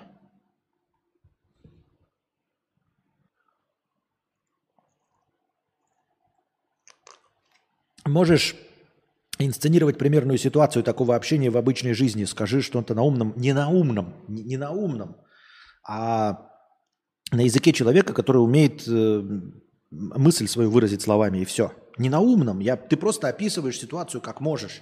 Максимально точно. И причем это вот касается ремонтов, потому что в ремонте ты стараешься максимально точно. Всегда описать ситуацию. Вот. Uh, условно, вот у нас там не, не работает кондиционер. Ты рассказываешь, говоришь, вот в этой комнате, да, в первой, uh, кондиционер спустя какое-то время стал гораздо слабее охлаждать воздух. И начала капать вода. Вода капает, а, очевидно, при большой температуре, когда днем нагревается стена, на которой висит кондиционер, он начинает э, интенсивнее работать, и конденсат а, интенсивнее скапливается вот на э, вот этих пластмассовых частях, и вода просто льется ручьем. Ночью, когда температура понижается, и когда солнечный свет не падает на вот эту несущую э, кондиционер стену, тогда воды меньше, потому что меньше конденсируется. Но я не знаю почему. Может быть, влажность ночью падает. Может быть, это не связано с мощностью э, кондиционера и прикладываемыми э, усилиями. Во второй комнате кондиционер с самого начала э, работал плохо. Ты его включаешь, он говорит, так вот мы же включили, он прохлаждает. Он охлаждает, но если вы сравните с э, кондиционером, который капает, вы обнаружите, что при выставленной одинаковой температуре в 19 градусов, вот прямо сейчас мы одним пультом выставляем 19 градусов на этом кондиционере и на этом кондиционере, вы обнаружите, что этот кондиционер совершенно не так гоняет холодный воздух, как в той комнате. Я бы сказал, что вот тот кондиционер работает эталонно, если бы он не капал конденсатом. Вот, я хочу, чтобы этот кондиционер работал точности так же, как кондиционер в той комнате. Вам кажется, что он охлаждает. И да, он охлаждает. Но это потому, что здесь 32 градуса. И он дует температурой градусов 29, хотя выставлено 19. Вы понимаете, что когда выставлено 19, он должен дуть очень холодным воздухом, чтобы температура в комнате э, стала 19 градусов, то воздух должен гоняться температурой гораздо ниже 19 градусов. Градусов 14 и 16, особенно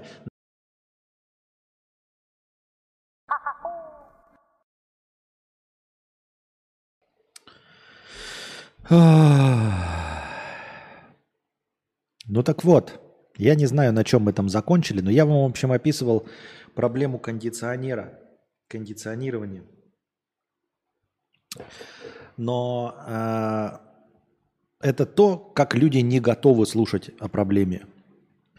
Потому что, возможно, им это и никак не добавляет информации для э, ремонта. Поэтому на самом деле все, что я до этого вам рассказал, насколько вы слышали, я не знаю. Электричество отключили, если вы не поняли. Дело в том, что с падением электричества э, отваливается и полностью интернет. То есть у меня продолжил работать э, ноутбук, даже микрофон не отвалился, ничего не отвалилось, кроме просто интернета. Отваливается еще и 4G интернет, если вы не в курсе. То есть я даже не могу вас оповестить где-нибудь в телеге о том, что упал интернет.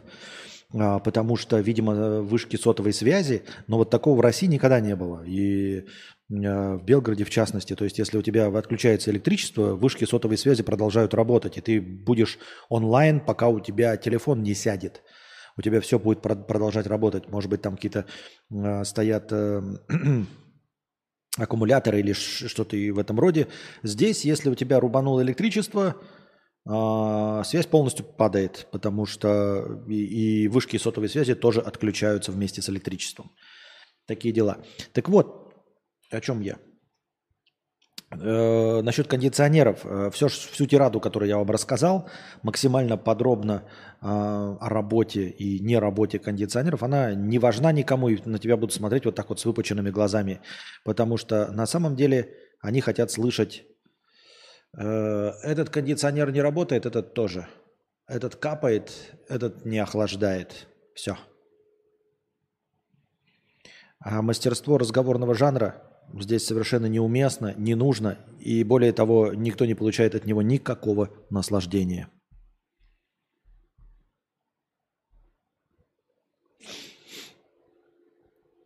Каким э, хобби э, тебе бы хотелось заниматься, но не хочется с ним геморроиться. У меня это покраска и сборка миниатюр, но мне влом, поэтому я просто смотрю, как это делают другие.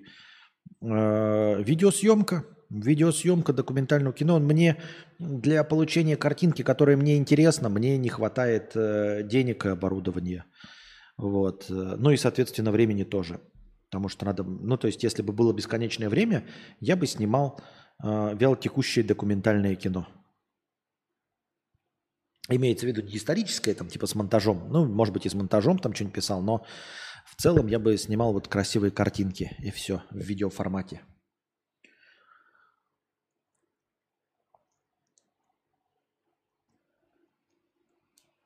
Это все, что останется после меня. Аноним 50 рублей с покрытием комиссии. Спасибо большое за покрытие комиссии, Аноним. Костя, а ты бы хотел зарабатывать писательством в принципе или быть именно хорош... Так. Костя, а ты бы хотел зарабатывать писательством, в принципе, или быть именно хорошим писателем, чтобы награды, признания и тому подобное?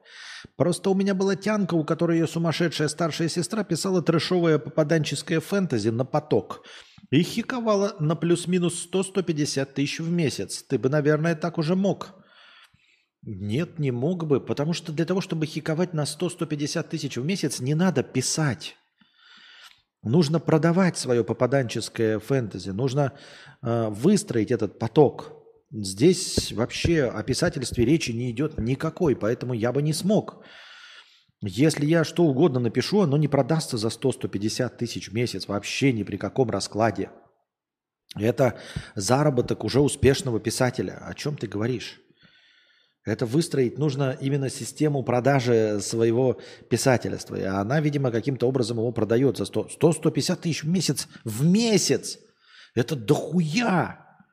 Это просто беспредельно. Это миллион двести в год. Это миллион двести в год если 100 и если 150, то миллион восемьсот в год. Миллион двести, миллион восемьсот в год. Это очень успешный писатель. Не знаю, о каком трешовом попаданческом фэнтези ты говоришь на поток, но это охуительный писатель, это охуительно успешный писатель. Я бы так не мог. Вот. А хотел бы я зарабатывать писательством или быть именно хорошим писателем, чтобы награды, признания? Без разницы. Для меня признание есть э, либо в деньгах, либо, вот как ты говоришь, награды и, я не знаю, э, образ интеллектуала, там, писателя, чтобы все знали, что я писатель. И не таун писатель это. Это наш местный Валдис Дурачок. Да. Писатель, писатель. Да. Писателем себя называет. Нет, чтобы на серьезных щах меня называли или писателем, или зарабатывать на этом деньги. Мне все равно. А, главное признание. Я не тот человек, который готов в пустоту что-то делать. В пустоту для собственного признания я делаю уже все, что угодно. По собственному признанию я уже всего добился, понимаете, ребята? По собственному признанию я охуительный подкастер, блядь. Я э, мастер слова. Не радиоведущий, что угодно. У меня не хватает только признания. Я и писатель уже, блядь, состоявшийся охуительно. У меня все получается и заебись. Единственная проблема э, в том, что мир абсолютно не согласен с тем, что я подкастер, э, радиоведущий, известный, популярный, интересный стример или блогер, или писатель. Вот и все. Потому что все остальное у меня есть. Мне не хватает только признания. Поэтому признание может быть либо в деньгах, либо в медных трубах. Любой заработок – это продажа своей души. Сдача себя в рабство. Я хочу вот написать книгу, но ее никто не купит. А чтобы писать то, что покупают, нужно отказаться от себя. То же самое с чем угодно. Да? Так вы купите. Мою душу. Вы ее купите.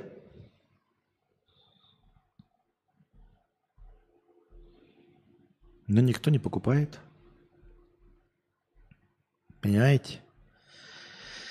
В этом и проблемка.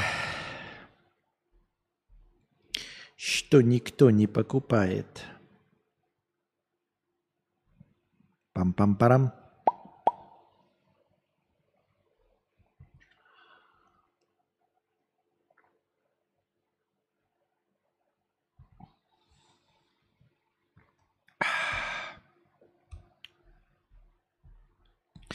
If I could save time in a bottle. Da, da, da,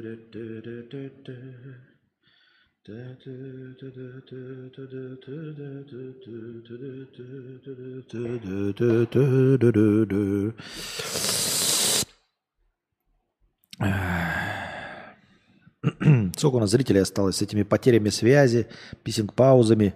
Мы так сотню сегодня не наберем, да? 85. Понятно. Константин, послушайте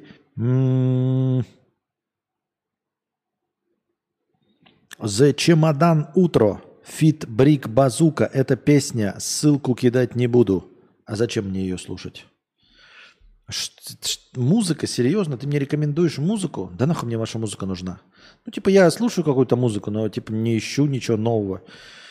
Список у меня огромный, чего я могу послушать. Из классики. Э, который еще не проникся. Не, не классики, не, это, ну, не Моцарта, а я имею в виду классических альбомов. If I could save time in a bottle. Так. В Индии мужик справлял нужду на рельсах и погиб от летящей коровы. Проходящий мимо поезд сбил животное, которое пролетело 30 метров и приземлилось на бедолагу. Новый сюжет для индийского фильма. А что такого? Это может с каждым случиться. Это не смешно, но и даже и не интересно. А, в принципе, забавно и не обидно. Это, очевидно, обстоятельство непреодолимой силы. А, обидно Умереть на войне, которую не ты начал и не понимаешь, за что ты мрешь. И обидно умереть э, по указке какого-нибудь э, старого мужика, э, реализующего какие-нибудь э, свои фантазии. Вот это обидно, наверное. Вот. А умереть от летящей коровы – это обстоятельство непреодолимой силы. Это как умереть от того, что на тебя упал метеорит там, или что. Это не обидно совершенно. Хотя, в принципе, после смерти уже ничего не обидно. Так что без разницы. Но в целом, как бы, да, э, обидно, говорю, когда твоей жизнью и твоим существованием управляют какие-то левые люди, которые срали на тебя с высокой колокольни, которым плевать на твое существование, которые вообще не замечают тебя. Ты, ты больше замечаешь муравьев на своем приусадебном участке, чем люди, которые управляют твоей жизнью. И вот умирать по указке таких людей – это обидно. А умирать от коровы не обидно. Ну, гораздо менее обидно, точнее, я бы так сказал. Мне так кажется. Слушайте, сейчас что-то вентилятор замедлился. Опять сейчас электричество выключится нахуй. А, так, 59. Непонятно. Э, слушайте, ребята, учитесь писать повестку в одном куске. Основатель и экс-глава Twitter Джек Дорси подверг критике решения Маска приобрести компанию, пишет ТАСС. Значит, Джек Дорси подверг критике решения Маска приобрести Твиттер. Подверг критике. Я понимаю, можно подвергнуть критике решение Твиттера продаваться. Ну, подвергать критике решение левого человека купить, а какая, блядь, тебе печаль. Ну, то есть, кто ты такой, чтобы подвергать критике решение Маска купить Твиттер? Не имеет значения. Э, это как, знаете, э, типа, я сделал хлеб, отдал его в магазин, бабка пришла, и я подвергаю критике не решение магазина продавать мой хлеб, а решение бабки купить мой хлеб. Идешь ты нахуй, черт помоечный. Компанию купили за мелочные 44 миллиарда долларов. И то даже предыдущее руководство судилось, чтобы дел, сделка состоялась. И теперь Джек Дорси кукарекает со своими 44 миллиардами, что Маск лох подзаборный и пьет из лужи. Я все понимаю, с 4, 44 миллиардами на счету можно знатно кукуха полететь, особенно когда продаешь говносоцсеть. Но, блядь, можно же капельку уважения иметь. Я тоже не понимаю, это какая-то хуйня полная. Джек Зер, Дорси что-то там сказал. Да за щеку Джеку Дорси, блядь. Я спускал его, блядь, свою малафью. Джеку Дорси за Я так думаю, мне так кажется.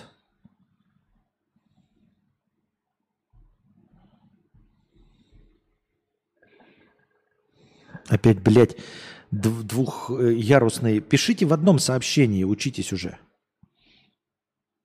Ух ты, новость, ебать, про Клабхаус. Клабхаус, помните такая старая соцсеть, мы даже ее включали у себя, э, ну это, в общем, групповые звонки и трансляции, которые есть сейчас в Телеграме. Их даже никто не использует, даже в Телеграме они сейчас реализованы, да, и, по-моему, в WhatsApp везде, где только можно, и никто это не использует. Ну серьезно, кто-нибудь, ну Блять, даже я могу использовать, и если прикроют YouTube, ребята, не забывайте, что у нас есть канал э, в Телеграме, где мы можем вести прямые трансляции, где я буду вести вам прямые трансляции, разговаривать с вами, чтобы вы продолжали донатить, а я продолжал вас радовать. Э, мы все это продолжим делать в Телеграме, безусловно. Возможно, на Рутюбе и ВКонтакте, если нас не забанят. Но пока YouTube не закрыт, пока есть другие площадки, зачем и для чего может кому-то понадобиться аудио митинг.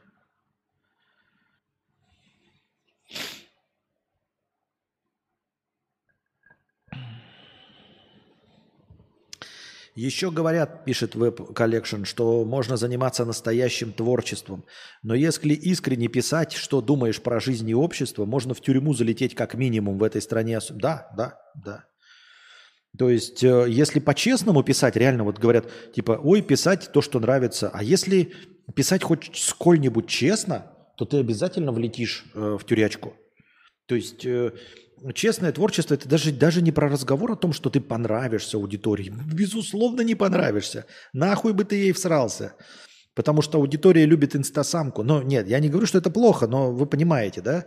Если массовый зритель, массовый читатель любит инстасамку, любит сумерки, любит 50 оттенков серого, а, то, в общем-то, чтобы добиться массовой любви, нужно особенный продукт делать. Но это хуй бы с ним. А, ты даже честен самим собой не можешь быть публично, потому что если публично, то тебя присадят. Поэтому ты все равно будешь самое честное творчество в любом случае придется писать в стол. Ни для чего, потому что нигде и никогда это не будет опубликовано, иначе тебя посадят нахуй в тюрьму. Ну или нет.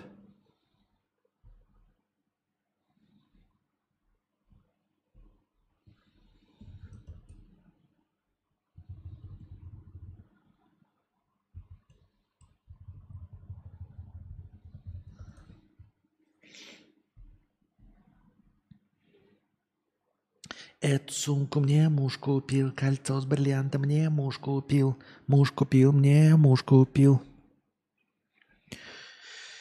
If I could save time in the bottle.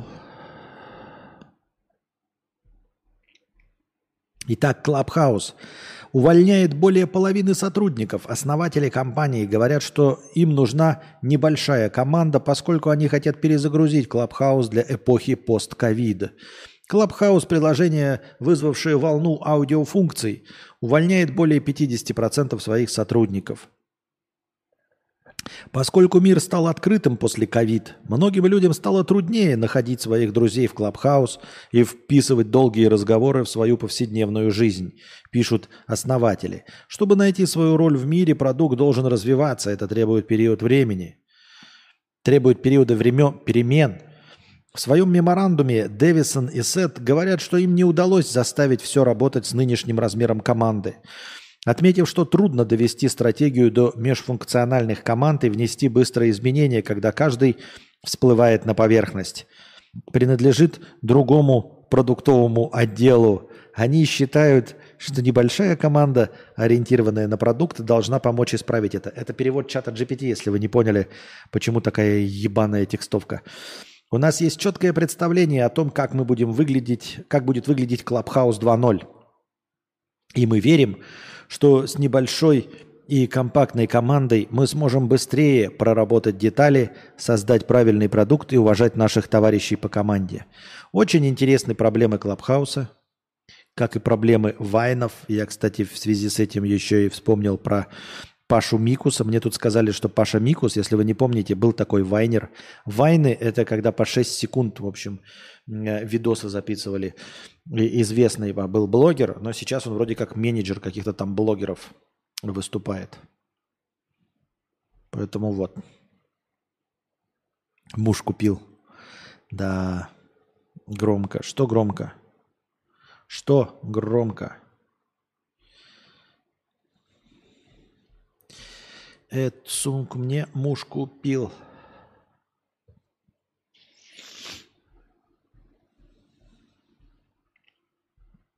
Гешпанскую мушку. Ой, да. Google сократили ассортимент бесплатной еды для сотрудников в офисах. Один из сотрудников пожаловался изданию на исчезновение сушеного манго, чипсов с луком и конфет M&M's, пишет Forbes. Да и пошел ты нахуй, сотрудник Google. Пошел ты нахуй, защекан ебаный. Вы не смогли с ресурсом Гугла создать соцсеть, на шампуривающую запрещенно грамм. Вы лохи позорные, ебаные. Вы не можете с таким огромным ресурсом в Ютубе организовать чат, как в Твиче, блядь, в обосранном Твиче, состоящем, состоящем из педиков, симпов и пиздолизов. Вы не можете даже повторить ебаный чат, чтобы терпилы, зрители Твича, радовались и перешли в YouTube. И ты недоволен тем, что тебя лишили чипсов с луком, конфет ММДМ с сушеного мяса? Да ты должен работать с хуем за щекой, блядь, не соленым, сушеным. Черт ты помоечный, блядь. Нихуя не можете реализовать. Используйте только то, что у вас есть. Никакого роста, блядь, никакой прогрессии. Просто поддерживайте продукты, которые 10, 15, 30, 40 лет назад придуманы до вас. До тебя конкретно. Были программисты в наше время, не то что нынешнее племя, писали на Каболе. Вот они написали, а ты, петушара обосранный, что написал? Ты Блять, ведро с говном, чё ты-то написал? Чтобы кудахтать, что тебя чипсов с луком лишили ММДМсы сушеных хуйцов, блядь. Ты ж нихуя не сделал. Вот предыдущие придумали YouTube, блядь. Гуглопоиск. А ты сидишь, блядь, и ноешь. Чертополох ебаный, блядь. Сиди, блядь, спокойно себе, на свою зарплату купи. Еще жалуется на что, блядь? На то, что чипсы ему. Что? не, это, не дают бесплатно. Шоп ты нахуй во фло.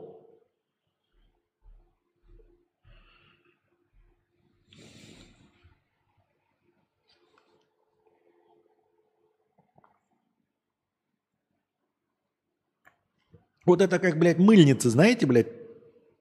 Вот, вот это, блядь, жмых в мыльнице. Когда мыло кладешь, и оно там, блядь, в воде лежит, вот от мыла вытаскиваешь, а там остается вот эта вот, блядь, жишка, вот эта мыльная, блядь, сопля. Вот этот, блядь, программист, это вот эта вот сопля, блядь, в мыльнице. Говно, блядь. Так.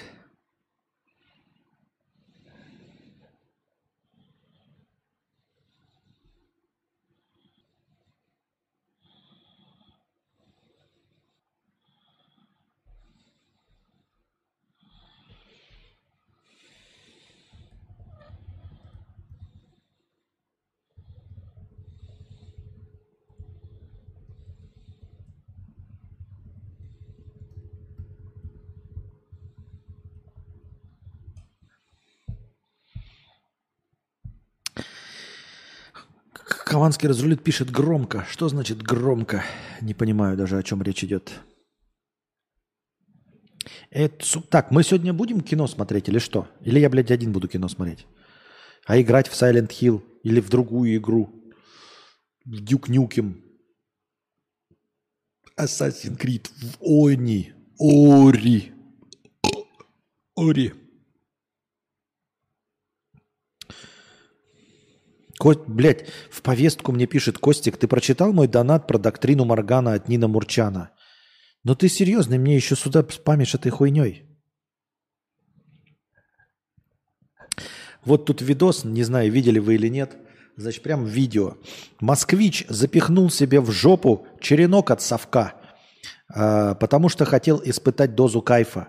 Дома сделать он этого не смог, поэтому вышел на лестничную площадку, где все его развлечения попали на видео. И реально вот на лестничной площадке видос. Выходит мужик, спускает штаны до колен и совок себе пихает в сраку. Причем на, на шее у него неудобно висит еще вот эта сумочка, такая типа косметичка. Но это как бы сразу говорит о том, что э, люди вот с этими сумочками, это и есть те тот контингент, который засовывает себе э, совок в очко. Это все понятно. Но люди с э, барсетками, это и есть люди, которые засовывают себе в очко. И люди, которые ходят с этими вертикальными сумками, вот вертикальные сумки, если вы видите, то потенциально это тот, кто засовывает себе черенок от лопатки в жопу сам, по собственной инициативе, а не потому, что его преследуют. Вот такое. А, и на лестничные площадки, знаете, есть лестничные площадки такие отгороженные от, э, ну, от площадок с квартирами, от э, площадок с лифтами. То есть есть такие дома, где вот типа квартиры, лифт, а лестничная площадка, ты выходишь, дверь открываешь, куда-то идешь, и потом вот там просто винтовая, значит, лестница идет. Нет, это лестничная площадка, прям целиком и полностью выходящая на площадки с квартирами, с лифтами. И там стоит камера, он в конце потом замечает, прям смотрит на камеру, иритируется этот э, москвич, с позволения сказать. Э, спасибо, что не лада. Ну и вот. А, на что он рассчитывал? Дома он не смог сделать, и он почему-то решил, что на лестничной площадке будет поспокойнее пихать в жопу. И это не так, как я сказал, лестничная площадка, на которую люди не заходят. Если у вас работают лифты, есть такие дома, да? Когда лестничная площадка отгорожена, лестницы все отгорожены, тогда э, лестничной частью пользуются очень мало людей. Все ездят на лифтах, и туда как бы вообще никто не заходит. А тут прям проходной двор, и он прям посреди рабочего дня белого просто начинает пихать в очко, а потом смотрит на камеру. А, понимает, что его видят, надевает штанишки и уходит. То есть он прямо такой, оп, поднимает глаза, видит камеру, пугается и такой, ебать мой хуй. И уходит, роняя говно.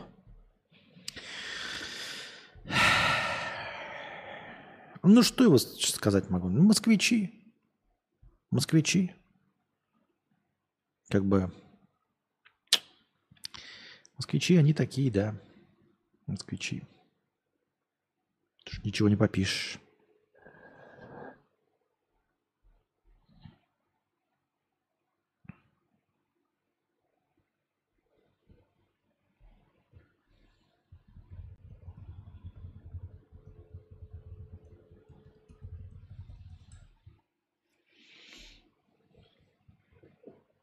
Так.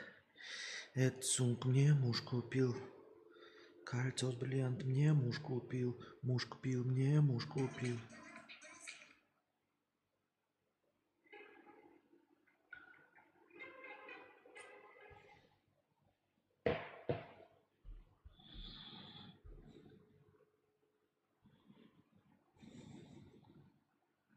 Это был перформанс, понятно.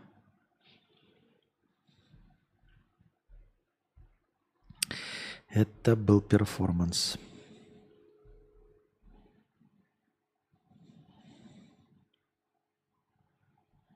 Названо имя покупателя замка Пугачевой и иностранного агента Галкина. Это пиздеж. Там пишут про этого, про пузыря. Э, я забыл, какого фамилии. Но, в общем, э, уже сказали, что это говно. Что это фейк. Ну, не фейк, это просто он сам это рассказал. Блять, Костя напишет, прокомментируй охуительную новость, два раза кидает. Нахуя? Я вообще не понимаю, о чем речь идет.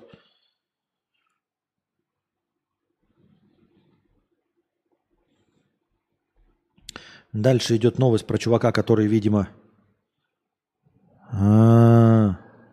А. Я понял. Оказывается, англичане и россияне снимали сериал про одних и тех же людей каждые 7 лет. Я видел этот фильм, да. Но его, по-моему, перестали снимать рожденные в СССР. А, штука была в том, что англичане раньше еще начали снимать, и они, по-моему, довели с 7-летних, с рождения до 7-летних, там, до, до каких-то 60, 60, 60 годов. А наши отечественные так и перестали снимать. Значит, каждые 7 лет на, нашли какую-то кучу людей, детей, и снимали их. Э, рожденные в СССР 7-летние, потом через 7 лет еще один фильм, 14-летний, потом 21, 28. Последний вышел в 2012-м, 28-летние они были. Вот, и сейчас бы хорошо было бы получить 35-летних в 2020 году. Фильм находится, пишут, в производстве. Но в производстве ли он находится? У меня большие сомнения. Мне кажется, что э, его не снимают. Ну, потому что, как обычно, все заглохло. Э, нельзя ничего, не обижайтесь, ребята, ничего нельзя э, в нестабильной стране делать всю жизнь. Нет никакой возможности в нестабильной стране делать что-то всю жизнь. Потому что люди, ну, типа, вот они должны были 2012, 35 лет должны были в 2020 году, по идее, выйти. А уже 23, три года прошло. Понимаете? То есть э, рожденные в СССР, семилетние, они были рождены в СССР, но снимали это в 90-м году. И сложно снимать, если вы вернулись в СССР, условно. То есть тебя перестает играть э, э, новыми красками, когда вы снимаете фильм типа «Рожденные в СССР», а вам придется переименовывать четвертый фильм просто врожденные. Ну, потому что СССР опять в чем не так-то. Так что и, и, и многие вещи там типа э, вы надеетесь на то, что снимаете людей, и они, например, там ну, будут жить хотя бы там, хотя бы будут жить, они могут умереть. Ну, то есть, я не говорю и не утверждаю ничего, но типа может ничего не получиться, потому что э, на продолжительном отрезке времени э, в России ничего невозможно делать последние 200 лет. Ну ладно, 200 лет, конечно, погорячился. Но, в общем, после э, Октябрьской революции ни в чем нельзя быть уверенным. Даже коммунизм, э, на который сейчас ориентируются и э, который хотят повторить, он продержался всего 70 лет. Очень мало продержался, если честно. В исторической реальности 70 лет – это ни о чем. Это много для жизни одного человека. И, конечно, все, кто эмигрировали в 918-17, а, белые, которые уехали, они, конечно, потеряли, и они так и умерли, подумав, что Советский Союз – это навсегда. И оказалось, что как только они умерли, через 30 лет Советский Союз рухнул. Но нельзя рассчитывать на то, что он рухнул, потому что он сейчас успешно восстанавливается. Поэтому ни в чем нельзя быть уверенным, понимаете? Как можно браться за какой-то долгоиграющий кинопроект? Вот, например, эм, Никита Михалков снимал свою дочь, которая сейчас успешная актриса, Анна, что-то там с э, 5 до 18. С 5 до 18 успешный режиссер, э, представитель элит, он мог себе это позволить. Он знал, что он, ну, что его отец э, э, Сергей Михалков, поэт, был элитой в СССР, потом он стал элитой в Российской Федерации. И то он не взялся за фильм там снимать свою дочь на протяжении 40 лет. Он взялся снимать ее с 5 до 18. Ну, непродолжительный промежуток времени. А тут люди взялись снимать в 90-м году людей и возвращаться к одной и той же теме раз в 7 лет и снимать тех же самых людей, что с ними произошло за 7 лет. В 90-м они сняли, в 98-м сняли, э, в 2005-м, 2012-м сняли. Четыре раза. Я хочу им похлопать. Это блестящий результат, дорогие друзья. Блестящий результат. Но надеяться, что вы сможете повторить успех британских э, людей э, э, британских, которых, которые в, примерно с той же самой королевой живут в течение... Они с одной королевой живут в течение 70 лет. С одной королевой живут в течение 70 лет. А у вас наименование государства за эти, за время жизни этой женщины, у вас наименование государства меняется. Название государства меняется. Вы рассчитываете на то, что вы сможете каждые 7 лет что-то снимать? Да режиссера могут убить, съесть что угодно. Герои фильма могут э, быть убиты, съедены, э, раскулачены, что угодно может произойти. Поэтому я смотрел все эти фильмы, все четыре фильма смотрел. Я тоже думал, что что-то будет, но ничего не было. Громко, в микро громко. Что громко? Почему кроме тебя никто не жалуется, а? Обоссышь. Последний 11 веков с момента основания. Есть вчера, завтра не существует.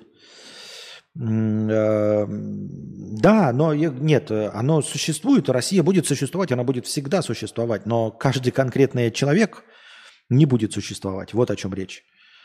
То есть нельзя рассчитывать. Я говорю, вот вы посмотрите, у нас есть исторические здания. Э, много ли людей живут в исторических зданиях? Вот в исторических зданиях. Я об этом уже говорил, и это мои личные наблюдения, не какие-то. Я имею в виду э, столетней э, давности зданий. Не потому, что их плохо строят, у нас прекрасно строят, но войнами, э, революциями, всем вот это все разрушается. А в Швеции, э, в Швейцарии, где-то там, вы можете купить дом 1913 года постройки. Дом, построенный до Первой мировой войны. Вы можете его купить и в нем жить. Он будет не стоить недорого, он, и, и он не будет историческим наследием. Знаете почему? Потому что таких домов хоть жопой жуй. Частные дома, просто частные дома в провинции, в деревне. Вы можете посмотреть, они еще будут дешево стоить. Я еще когда тогда, тогда еще смотрел, я еще поражался, что цена была на них небольшая. Ну потому что это старье. И они продаются не как историческое наследие, они продаются как ебаное старье. И тебе ты такой читаешь, такой думаешь, вот, продается дом, на окраине, там где-то за Стокгольмом, там в 40 километрах от Стокгольма, ты думаешь, блядь, но это же от Стокгольма, не от Белгорода в 40 километрах, от Стокгольма, это же, блядь, столица европейской. Хули так мало стоит? А он стоит реально мало, даже в пересчете на российские деньги, там какие-то 4-5 миллионов рублей. Ты такой, хули так мало стоит? Такой площадь. Да нормальная, там что-то 60-90, 120 квадратных метров, два этажа. В чем проблема, блядь? Какие-то фоточки уныленькие, но на тот время такой, ну, блядь, да ну нормально вроде. В чем проблема? Такой, год постройки, 1913. 1913. Смотришь дальше, 1912, 1916 год постройки. Дома, блядь, просто жилые, ебать. Они говно. Никакого исторического наследия. Они просто 1916. Вот, вот это разговор о том, а, в чем ты можешь быть уверенным. И вот люди построили вот этот дом, да, в 916 -м. И остались в нем жить и передадут его своим детям, внукам. И все это время будет стоять Швеция, и она будет называться Швеция. А здесь будет Российская империя, СССР, РСФСР, Российская Федерация за все это время.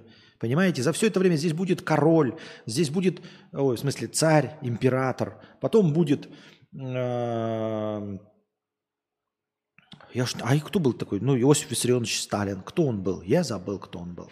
Ну вот будет Сталин, потом будет первый президент СССР, потом будет президент Российской Федерации. Столько всего будут меняться. И вместе с этим будут меняться и люди. И меняться даже права на собственность. Поэтому какие могут быть дома 1912 года? Жилые. А очевидно, не очень.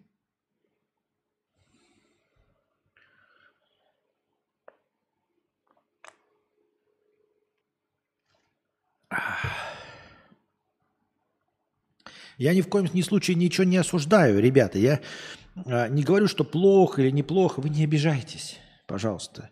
Живите без обид, наслаждайтесь своей жизнью. Не надо вот обиды там и прочее такое. Я просто констатирую факт. Если вам не нравится констатация факта, то вы можете там с этим поспорить, что такого не было там, да, окей. Но я не окрашиваю, я не говорю, что это плохо или хорошо. Я просто так вижу. Не плохо и не хорошо, а типа вот, вот так. И, и поэтому это все в, через призму вот этого кинофильма, который снимался, должен каждые 7 лет. А американский, ой, не американский, английский вариант которого так и продолжил сниматься. Вот. Э, совместное производство СССР и Великобритании. А, мне интересно, почему они не ссылаются где на оригинальный это фильм? А вот смотрите также «Анна от 6 до 18», «Отрочество». А где фильм, вот который это-то? Почему на сайте на Википедии не ссылаются на на на на на на на на, на, на английский фильм?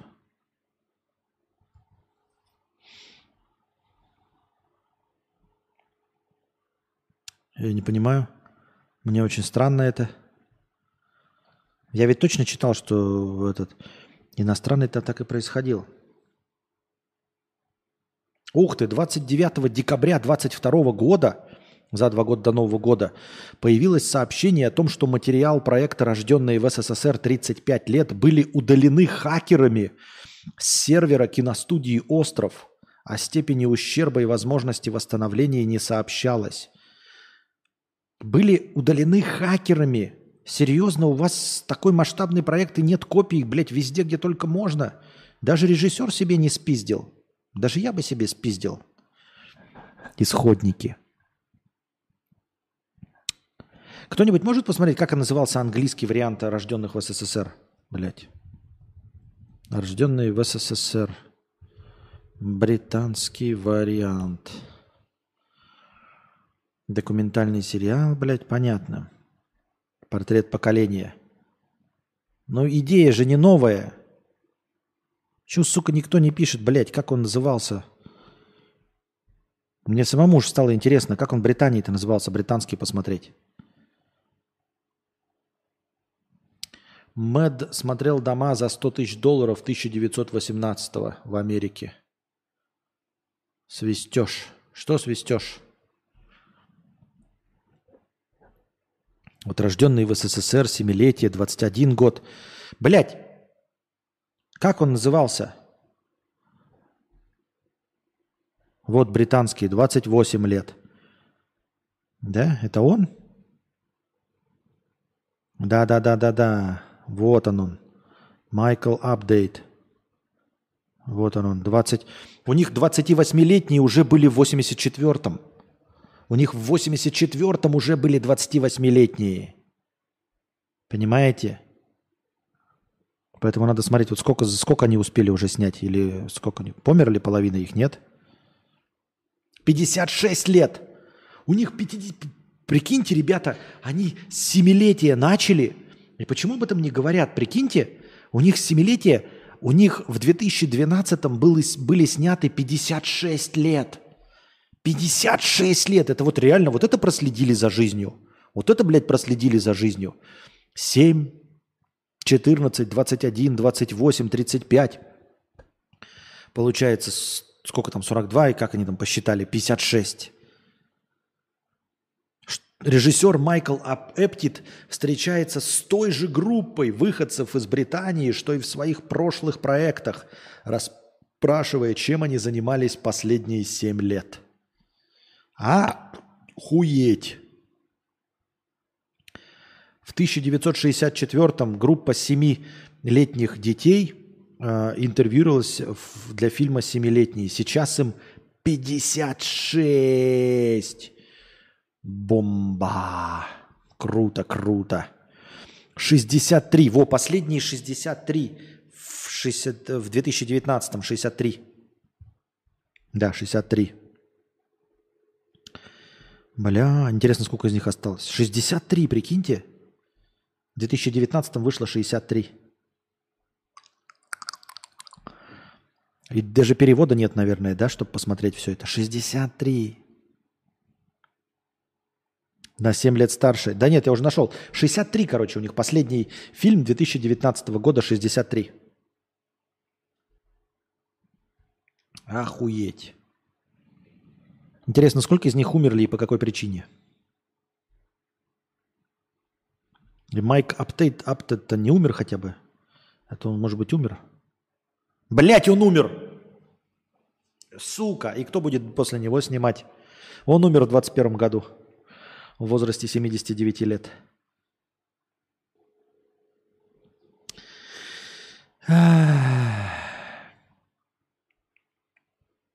А они, кстати, вот эти 20, вот это, в 90-м им 7 лет, они мои одногодки, получается. Ну, почти, плюс-минус там, туда-сюда. Одногодки. Бля. И кто ж после него будет снимать? Это веселье. Если будет. Слишком поздно взялся.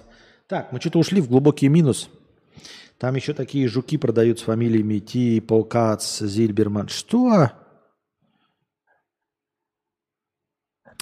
Ну все, дорогие друзья, тогда мы заканчиваем, получается. Я не знаю, вы готовы, там, я не знаю, к киноаукциону или чуть попозже киноаукцион начать? Э, часов в 8 вечера или в 10 вечера по вашему времени, московскому времени. Не по вашему, а по московскому. Надеюсь, э, вам понравился сегодняшний подкаст, дорогие друзья. Приносите добровольные пожертвования на подкаст завтрашний, чтобы он длился дольше. Вот, приносите э, донатики, становитесь спонсорами в э, Бусти, становитесь спонсорами на Ютубе. Давайте уже, донатьте, продвигайте. Где мы, когда мы станем 500 тысячниками и будем стримить каждый день по 4 часа?